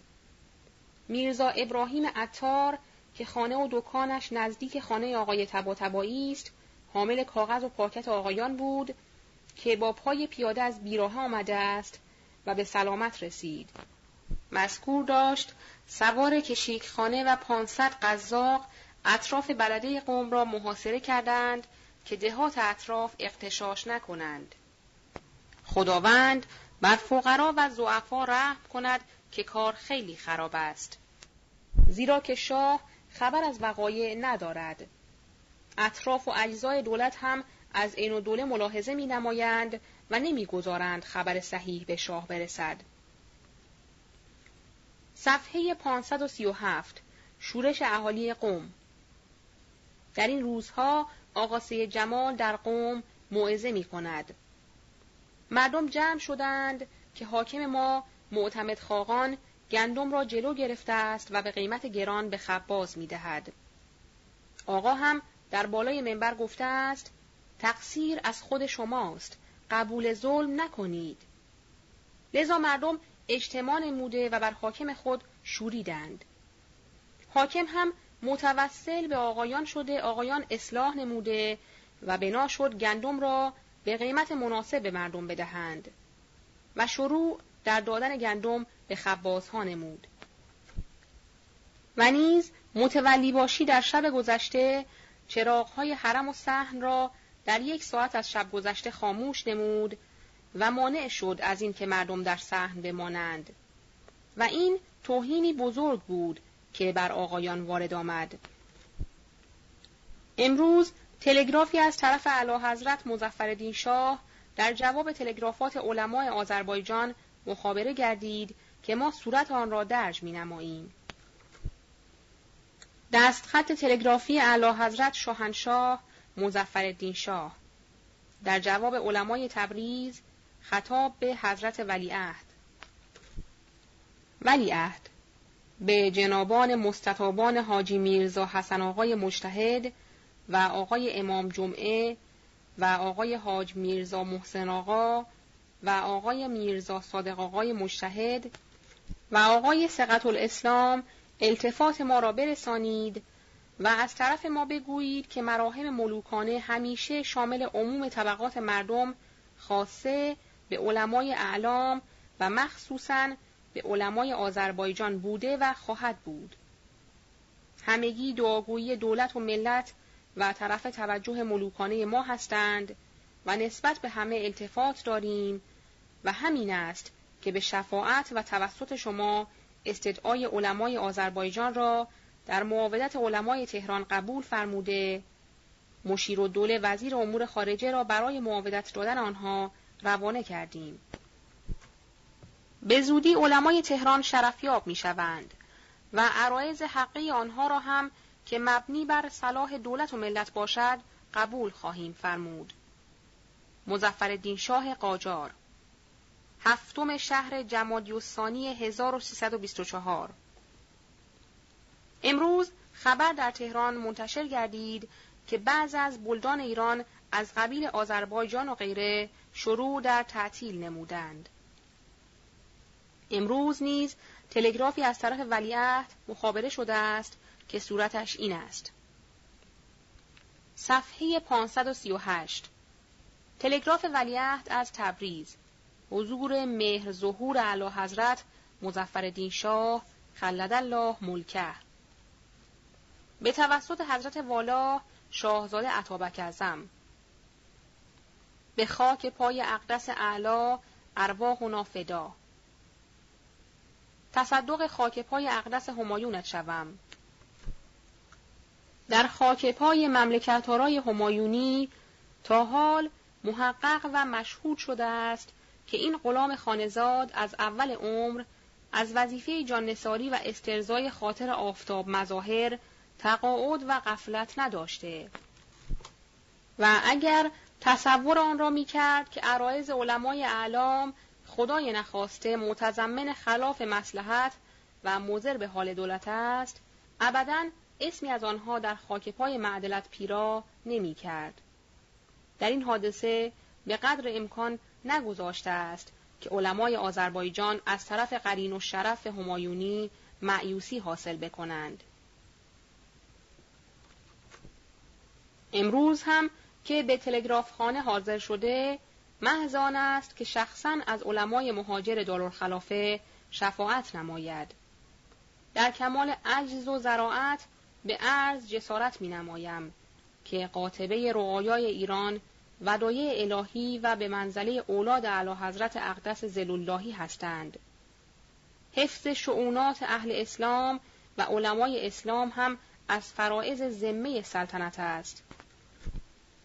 محازا هرگاه در این موقع از طرف قرین و شرف همایونی از مامزا صرف نظر شود و در مقام تسلیه و ترزیه و اعاده محترمانه آنها برایند مزید شکوه دولت و قوت اسلام و افتخار این غلام خانزاد در بین الدول خواهد شد. رعیت که به منزله اولاد سلطان است به واسطه خبت و خطایی مستحق قهر و سیاست شدن با رحمت و نصفت کامله سزاوار نیست.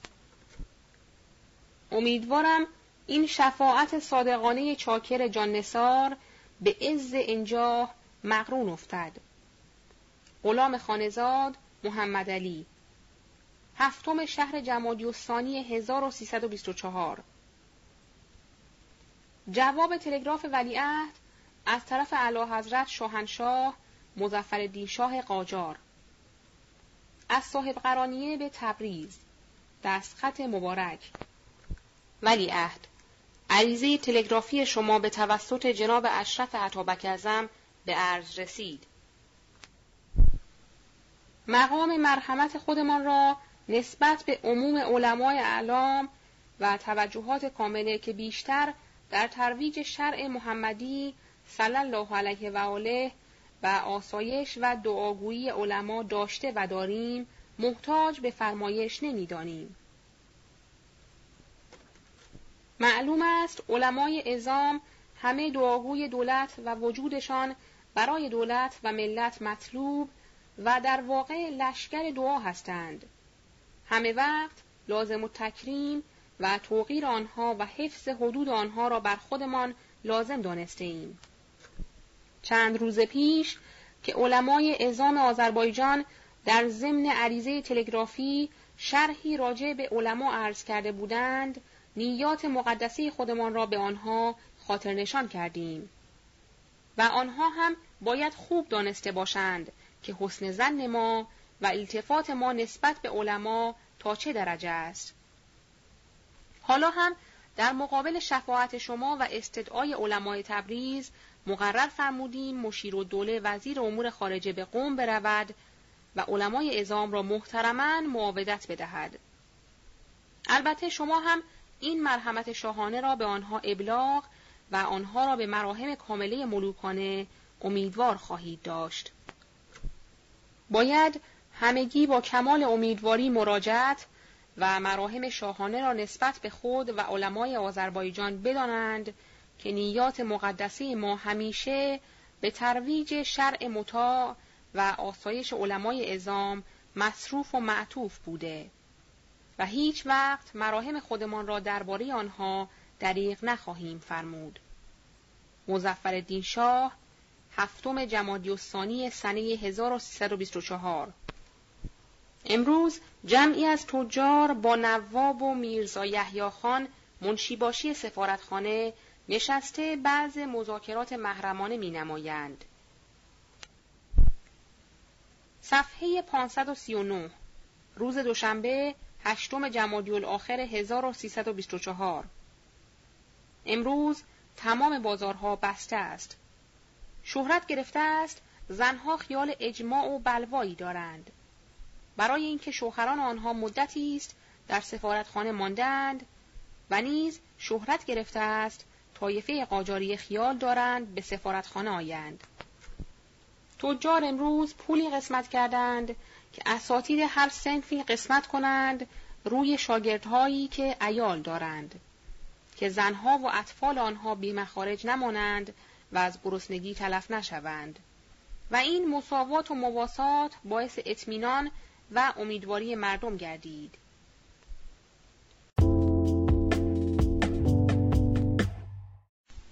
صفحه 539 کمک یک زن ناشناس و شایعه ازل عین الدوله یک نفر زن ناشناس آمد در به سفارتخانه و حاجی محمد تقی را طلب نمود و یک دست اسکناس داد به او و گفت این پول را خرج متحسنین کن. حاج محمد تقی پول را گرفت و آنچه کرد آن زن را بشناسد و بداند کیست و از کجاست. آن زن خود را معرفی ننمود و قبضی هم نگرفت. طرف عصر شهرت گرفت که عین الدوله از صدارت معزول گردید. از قوم هم خبر رسید که جمعیت آقایان زیاد شدند. از کرمانشاه پسر امام جمعه کرمانشاه از طرف اهالی کرمانشاه آمد به قوم برای یاری آقایان. پانویس پسر امام جمعه کرمانشاه و شیخ العراقین با آقایان تا تهران آمدند و متجاوز از یک ماه در تهران بودند. از طرف دولت و ملت نهایت احترام از آنها شد. پس از مدتی سال من من به وطن خود هر یک مراجعت نمودند. ادامه متن صفحه 540 از اصفهان هم جناب آقا شیخ حسن شیخ العراقین که از متمولین اصفهان است از طرف علما و اهالی اصفهان وارد قوم شد و اظهار نمود همه اهل اصفهان آزمند بر حرکت و مرا فرستادند که کسب تکلیف نمایم و آنچه که بفرمایید اطاعت خواهد شد. از تبریز تلگراف مخابره شد که مردم تبریز اجماع کردند. بعضی به سفارت انگلیس پناه برده و در قنصولخانه انگلیس متحسن شدند و بعضی مجلس ختم و فاتحه برای سادات و اشخاصی که در تهران کشته شدند. از خمسه و زنجان و رشت هم خبر رسید که مردم بلوا کردند برای اینکه علمای تهران را نفی از بلد کردند. امروز صبح مدیر توبخانه سیف الدین میرزا که رفته بود قوم و معمور بود اگر آقایان از قوم حرکت نمایند آنها را گرفته و متفرق و هر یک را به طرفی فرستند با رئیس تلگرافخانه قوم که اسمش و لقبش لسان الممالک است خدمت آقایان رسیده و تلگراف ازل عطابک را خدمت آقایان ارائه داد. از امروز تلگرافات از اطرافان به آقایان می رسد زیرا که تا به امروز عطابک حکم کرده بود تلگرافاتی که مخابره می شود نرسانند. ازل عین الدوله و نصب مشیر الدوله روز سهشنبه نهم جمادی الاخر 1324 در این روز اخبار موهشه از بلدان و شهرها رسید. بنده نگارنده یک شب نزد نایب السلطنه بودم و اظهار خدمت خود را می نمود. فرمود در ازل عین الدوله اگر من سعی نکرده بودم علا حضرت او را ازل نمی فرمود. از اصرار من عین الدوله استعفا نمود. پانویس نایب السلطنه مجبور گردید مطالب را به شاه عرض کرد. سایر ابنای سلطنت نیز اخبار را عرض کردند. لذا شاه متغیر گردید، عطابک را معزول کردند. نایب السلطنه شاهزاده کامران میرزا برادر اعلی حضرت مزفر شاه از طرف اعلی حضرت همایونی به شاهزاده عطابک گفت جناب عطابک خوب است از صدارت استعفا دهید استعفانامه خود را بنویسید و از اعلی حضرت استدعا کنید استعفای شما را قبول فرمایند. این و دوله جواب داد من تقصیری بر خود نمی بینم و از منصب خود و شغل خیش استعفا نمی کنم. شاهزاده نایب السلطنه گفت بس است مگر خیال داری تخم قاجاریه را از زمین براندازید؟ مگر از شهر خبر ندارید؟ یک ساعت دیگر تحمل جایز نیست. این دوله خواهی نخواهی استعفای خود را نوشت. خود معلف در حاشیه چنین نوشته است. شاه مرحوم هیچ متغیر نمی‌شد. دوله خودش استعفا داد و خودش دست مشیر و دوله را گرفته تقویم شاه کرده بود. ادامه متن. صفحه 541 باری. نایب السلطنه بر حسب مرسوم استعفانامه عین الدوله را برد خدمت اعلی حضرت شاه و شاه استعفای عین الدوله را قبول فرموده عین الدوله پای شاه را بوسیده و به طرف ده خود مبارک آباد حرکت نمود. نایب السلطنه بر حسب حکم اعلی حضرت مظفرالدین شاه وزرا را احضار کرد. مشیر و دوله که وزیر امور خارجه بود رئیس الوزرا گردید. عزدالملک با حاج نظام الدوله معمور شدند که روانه قوم شوند برای معاودت دادن آقایان. لکن بازارها هنوز بسته است. مردم همگی در سفارتخانه جمع می باشند و می گویند تا ادالتخانه مفتوح و منعقد نگردد ما از اینجا حرکت نمی کنیم. روز چهارشنبه دهم جمادی الاخر سال 1324 هجری در این روز بازارها بسته و تعطیل عمومی است. شاگردان مدارس نیز در سفارتخانه چادر زدند. از هر سنفی بلا استثنا حتی پستخانه و تلگرافخانه نماینده در سفارتخانه چادر زدند. امروز شخصی سوار قاطر بود و وارد سفارتخانه شد و گفت مردم مژده دهید که اینو دوله معزول گردید. نزدیک بود مردم از خوشحالی متفرق شوند که اوغلا و اجزای سفارتخانه او را دور کردند و سفارتخانه بیرون کردند و گفتند مقصود ما ازل عین و دوله نبوده. خواه عین و دوله معزول باشد، خواه منصوب. چه ربطی به ما دارد که ازل شده است؟ باری، منصب صدارت را دادند به مشیر و دوله و این مشیر و دوله از اهالی نائین است. که بین یزد و قوم واقع است و در سی سال قبل منشی نظام السلطنه بود و مواجب او در ماه سه تومان بود و این صدر ازم اگرچه شخص با علمی نیست لکن او را دو پسر است که عالم و تربیت شده می باشند. یکی مشیرالملک است که وزیر مختار ایران در روسیه بود و از حیث علم و تربیت بد نیست. اگر بتواند تصرفی در کار پدرش بکند کاری از پیش خواهد رفت و الا کار خرابتر خواهد شد. یکی دیگر از پسرهایش معتمن الملک است که این جوان هم با علم و با تربیت است. از این دو جوان که یکی به سن 22 سال است و دیگری به سن 219 امیدی هست.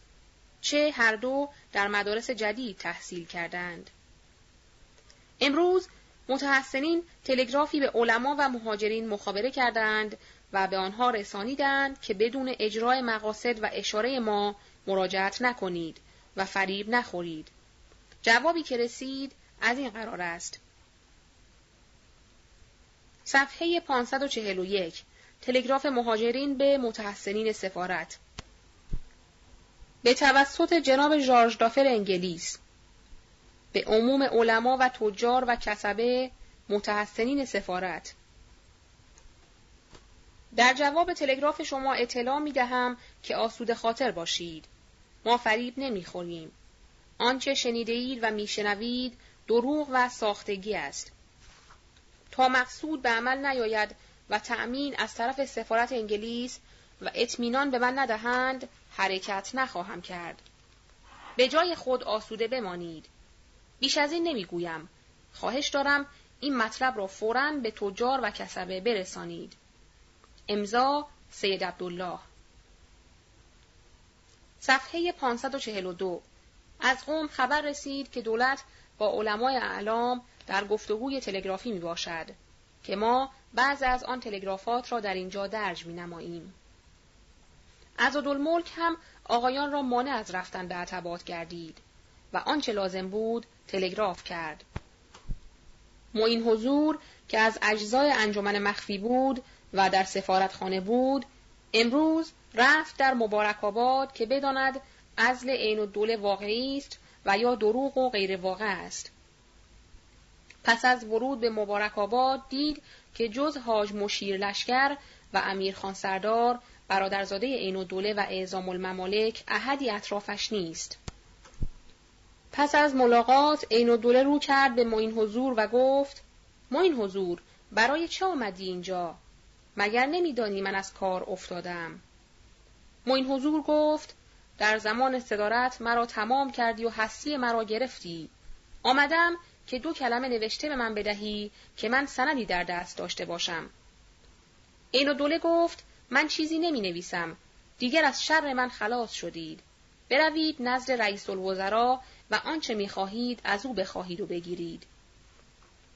معین حضور گفت امیدوارم چنان که مرا تمام کردی خداوند تو را تمام کند و من دیگر آرزویی ندارم و خداوند دعای مرا مستجاب کرد و مرا و امثال مرا از شر تو خلاص نمود. اعزام الممالک گفت جناب معین حضور امروز آمدی که حضرت والا را شماتت کنی؟ معین حضور گفت من آمدم که اتمام حجت کنم که حضرت والا شاید متنبه و متذکر شود. باری معین حضور یقین کرد که این دوله از صدارت خل شده است و آنچه هم که لازم بود گفت و مراجعت نمود. و خبر به اشخاص متحسنین رسانید و مردم به طور یقین و جزم دانستند که از شر این دوله خلاص شدند. روز پنجشنبه یازدهم جمادی الاخر سنه 1324 هجری در این روز بازارها و سراها بسته است. مردم در سفارتخانه ازدهام کردند. مفتاح و دوله پسر مفتاح الملک از طرف دولت حامل دستخطی گردید که برود به قوم. مشهور است که سردار افخم معمور است که از عطابک نگهداری کند تا حساب او را بخواهند. مشیر و هنوز در صدارتش کاری نکرده است. تلگرافی از محبس کلات از طرف آقا میرزا آقا اصفهانی به عنوان جناب حاج میرزا یحیی دولت آبادی رسید به این مضمون دیدی که خون ناحق پروانه شم را چندان امان نداد که شب را سحر کند. حضور حضرت اشرف رئیس الوزراء آقای مشیر و دوله سلام میرسانم. مشارون الی تلگراف را به مشیر و دوله داده. مشیر و دوله گفت از اعلی حضرت شاهنشاه استدعا می کنم که محبوسین را مرخص نمایند. شهرت گرفته است که تلگراف کردند اشخاصی که تبعید شده بودند مراجعت نمایند و سعد و دوله و سعید و سلطنه هم که تبعید و نفی از تهران شدند معاودت کنند و هم نظام السلطان و معتمد خاقان که از تبعید شدگان بودند به وطن خود برگردند. اگرچه معتمد خاقان در قوم و نظام السلطان در مازندران حکومت و ریاست داشتند و به علا حضرت مزفر شاه خادم بودند ولی نسبت به این و دور نهایت عداوت را اظهار می کردند. خصوص نظام السلطان که در مجالس سری سر و سری داشت. چنانچه در شرح حالات ایشان خواهد آمد. جناب حاج نظام الدوله و جناب مستشار الملک معمور شدند که معجلا روانه قوم شوند و از آقایان نگهداری و پذیرایی کنند تا جناب عزدالملک که از طرف اعلی حضرت معمور معاودت دادن آقایان می باشد حرکت کنند و وارد قوم شوند. اول خبری که از ازل عین و دوله به آقایان رسید به توسط لسان الممالک رئیس تلگرافخانه قوم بود. ولی اول تلگرافی که از تهران به آقایان رسید تلگراف آقا شیخ محمود ملای زرگنده بود که در شب جمعه دوازدهم مخابره کرد و ما بعض از تلگرافات را که دست آوردیم متدرجا درج می نماییم. صفحه 543 تلگراف آقا شیخ محمود از تهران به قوم به آقایان مهاجرین. حضور مبارک حضرت آقای حاج میرزا سید محمد مجتهد و سایر حجج اسلامیه دامت برکاتهم. از سفارت روس اخبار رسید به ملاحظه احترام آقایان و رعایت ملت شاهزاده عطابک خل شد. شیخ محمود زنجانی ملای زرگنده. تلگراف نظام الدوله به آقایان مهاجرین. حضور مبارک حضرت مستطاب ملاز الانام اسلامیان پناه آقا سید محمد مجتهد دامت برکاتو پیغام دیروز بنده به عرض رسیده محض خدمت به شریعت متحره آنچه لازمه دولت خواهی بود به عرض خاک پای جواهراسای اعلی حضرت قدر قدرت شاهنشاهی ارواح و نافدا رسانیده از جایی که خاطر مهر مظاهر ملوکانه همیشه مصروف ترویج شرع مقدس و آسودگی مردم است نسبت به اهالی مملکت و آقایان کمال مرحمت را مبذول فرمودند. خود بنده آزم قوم هستم. بدون اینکه تا حال به زیارت حضرت عالی مشرف شده باشم. فدویت و ارادت قایبانه خالصانه داشتم. باید حضرت عالی توجه کاملی فرموده بنده را بدون شناسایی در فدویت خودتان مستدام دارید. نظام الدوله. صفحه 544 روز جمعه دوازده جمادی الاخر 1324 در این روز دکاکین عموماً بسته است. دم سفارتخانه تهیه چراغان شب مولود شاه را می‌بینند. وضع سفارتخانه امروز از هر روز منظمتر و جمعیت بیشتر می باشد. امیر خان سردار متقبل شده است که با این دوله برود به مشهد مقدس یعنی در یکی از دهات خودش که در نزدیکی مشهد واقع است و موسوم به فریدان و تهیه حرکت را دیده که خیلی محترم حرکت کند. به قوم هم تلگراف مخابره شده است و تلگرافات سابقه را که قدقن بود نرسانند امروز رسانیدند که ما صورت بعضی را دست آورده و درج می نماییم. لکن یک تلگرافی از شو سلطنه پسر شاه مخابره شده است به عنوان آقا سید علایالدین داماد آقای بهبهانی که صورتش از این قرار است. تلگراف شو سلطنه به قوم. جناب مستطاب آقا سید علایالدین تلگراف شما رسید. از مندرجات آن عوض آنکه خوشوقت شوم ملول شدم. نمی‌دانم ملتفت هستید و می‌دانید که خاتم انبیا روگردان با کمال افسوس نگاه به حالت حالی خود نموده. کلمه ما اوزی نبیون مثل ما اوزی تو را که وقتی حکایت از دشمنان خود فرموده حالا به زراری خود خطاب فرموده و تکرار می‌فرماید این چه حالت است؟ برای خرابی این دین و آیین شر و این مشت مسلمان به چه اندازه حاضر هستید؟ و چه خواهید گفت؟ به جد متحر مقدس خودتان خواهید فرمود یا رسول الله به جهت حفظ و رعایت ظاهریه و حقوق دنیویه خارج شدیم و یک مشت جاهل را ول کردیم که هر نوع استبزال و خفت که ممکن بود به این شرع و به این آین وارد آورند. دیدیم و شنیدیم که محمدی متوسل به مسیحی شد. به جهت رعایت حقوق خودمان راضی شدیم بلکه تحسین کردیم و تشجیع نمودیم.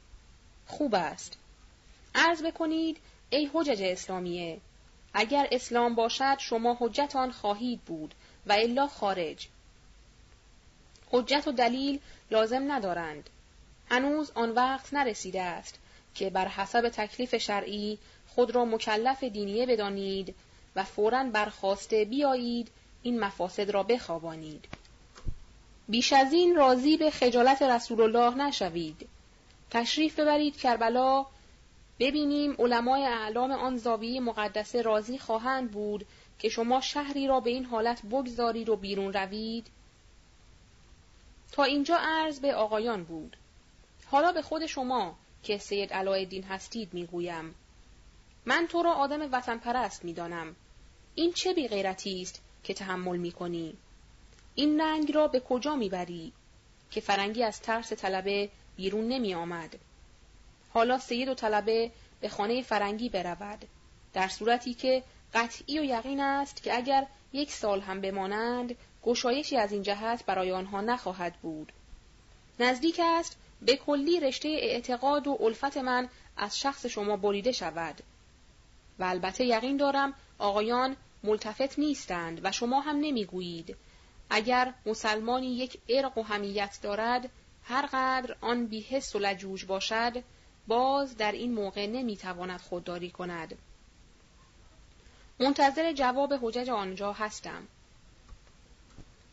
از ساعه که صبح جمعه می باشد جناب سید متحرالدین را دیدم.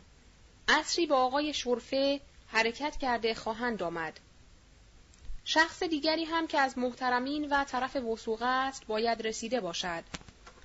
باید حضرت حجت الاسلام آقای آقا سید عبدالله و شما از دوستی من صرف نظر نکنید و با اینکه یک جو ارق مسلمانی شما و دینداری به جوش آمده اقدامات سریع نکنید. منتظر جواب هستم ولی نه جواب سربالایی. کهریزک ملک منصور صفحه 545 تلگراف مشیر و دوله رئیس الوزراء به آقایان. خدمت زیشرافت جناب مستطاب شریعت مدار حجت الاسلام آقای آقا سید محمد مجتهد سلمه الله تعالی.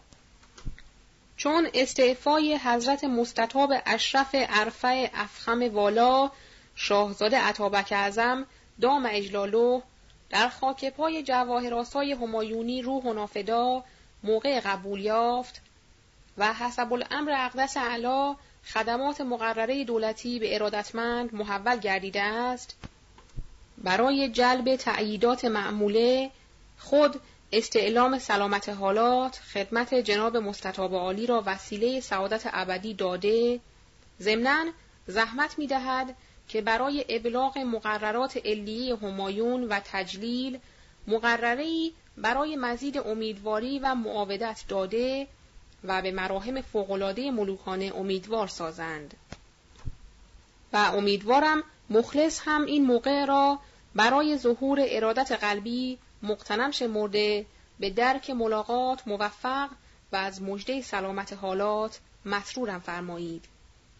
مشیر و دوله. دستخط تلگرافی اعلی حضرت اقدس مزفر شاه قاجار به عنوان مهاجرین. جنابان مستطابان شریعت مداران علمای اعلام دارالخلافه سلمهم الله تعالی. چون به اقتضای حسن زن که همیشه نسبت به عموم علمای اعلام داشته ایم همه وقت آنها را دعاگوی دوام دولت اسلام و خیرخواه شخص خودمان می‌دانیم.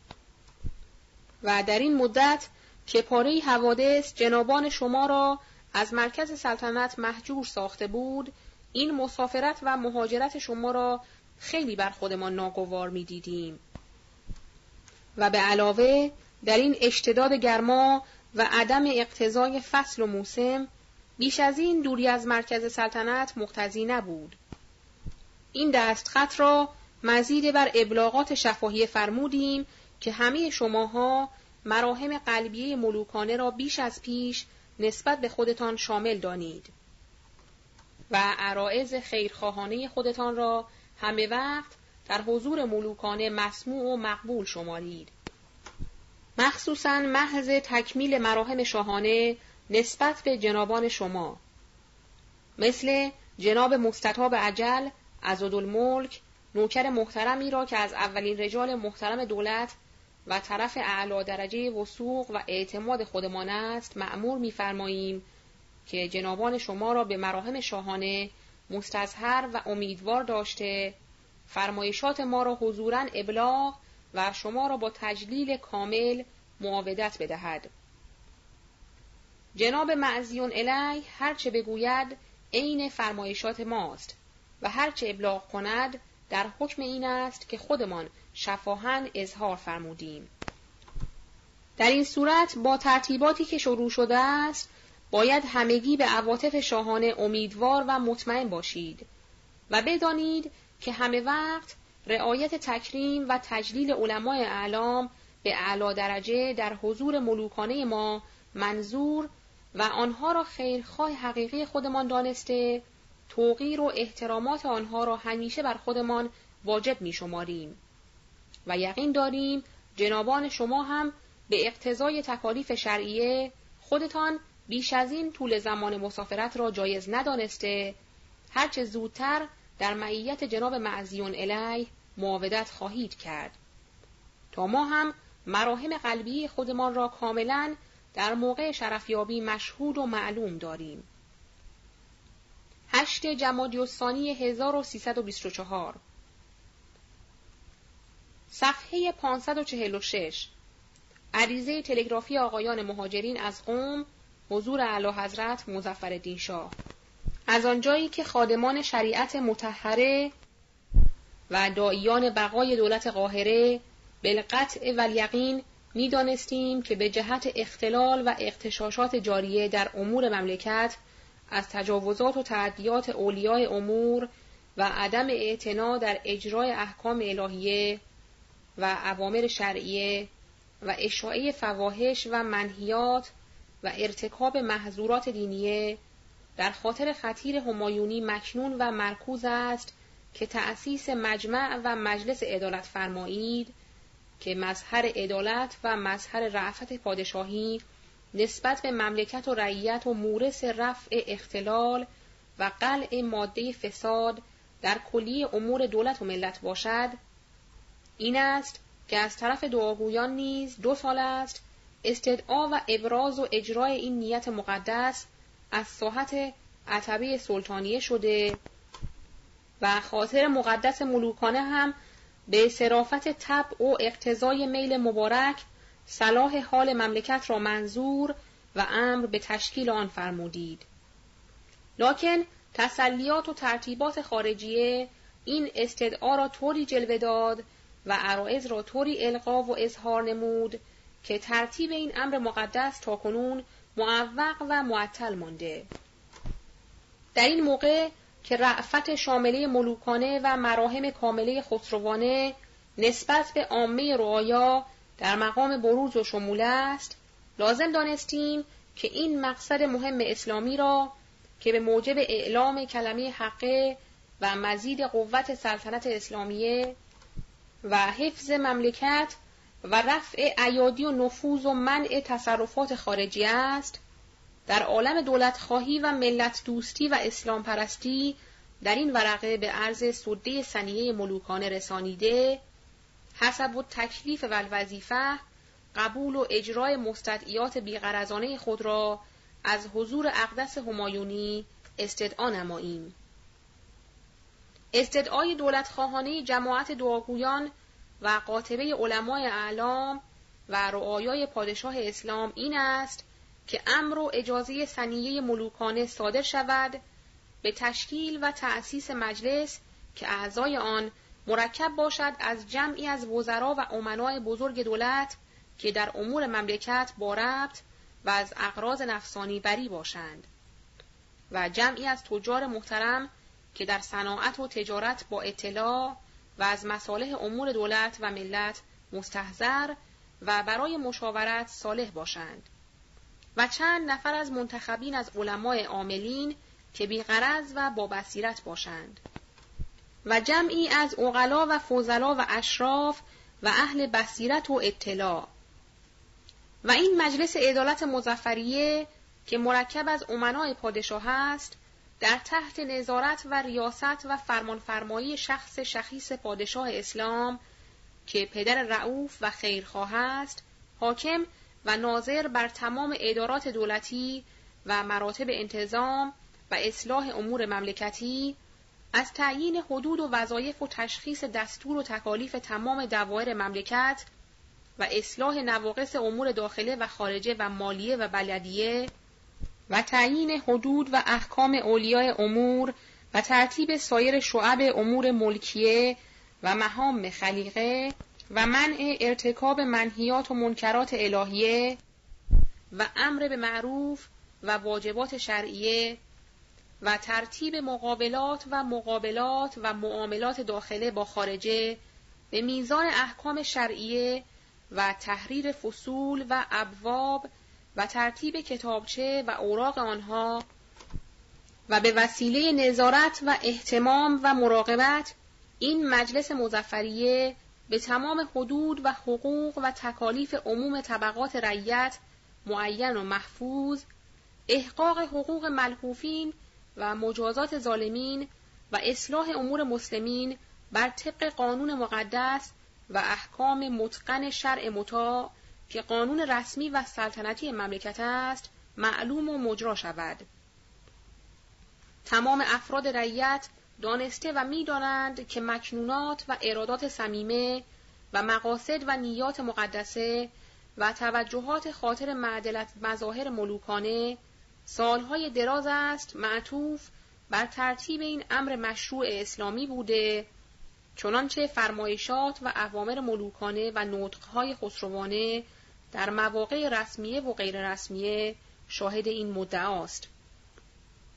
حالا هم دعاگویان به مطابقت و موافقت نیت مقدسه ملوکانه تشکیل این مجلس را عاجلا در روز معین استدعا می کنیم که ان الله تعالی به حسن نیت پادشاه اسلام پناه این مجلس که مظهر و مظهر عدالت شاهانه است به نظارت بر امور مملکت و اعمال مساوات بین طبقات رعیت در اجرای احکام مقدس اسلام اصلاح نواقص حالیه رفع اختلافات جاریه را نموده باعث مزید قوت و شوکت دولت و ملت و آبادی و اصلاح و حفظ حدود و سقور مملکت و استحکام و دوام سلطنت اسلامی گردد.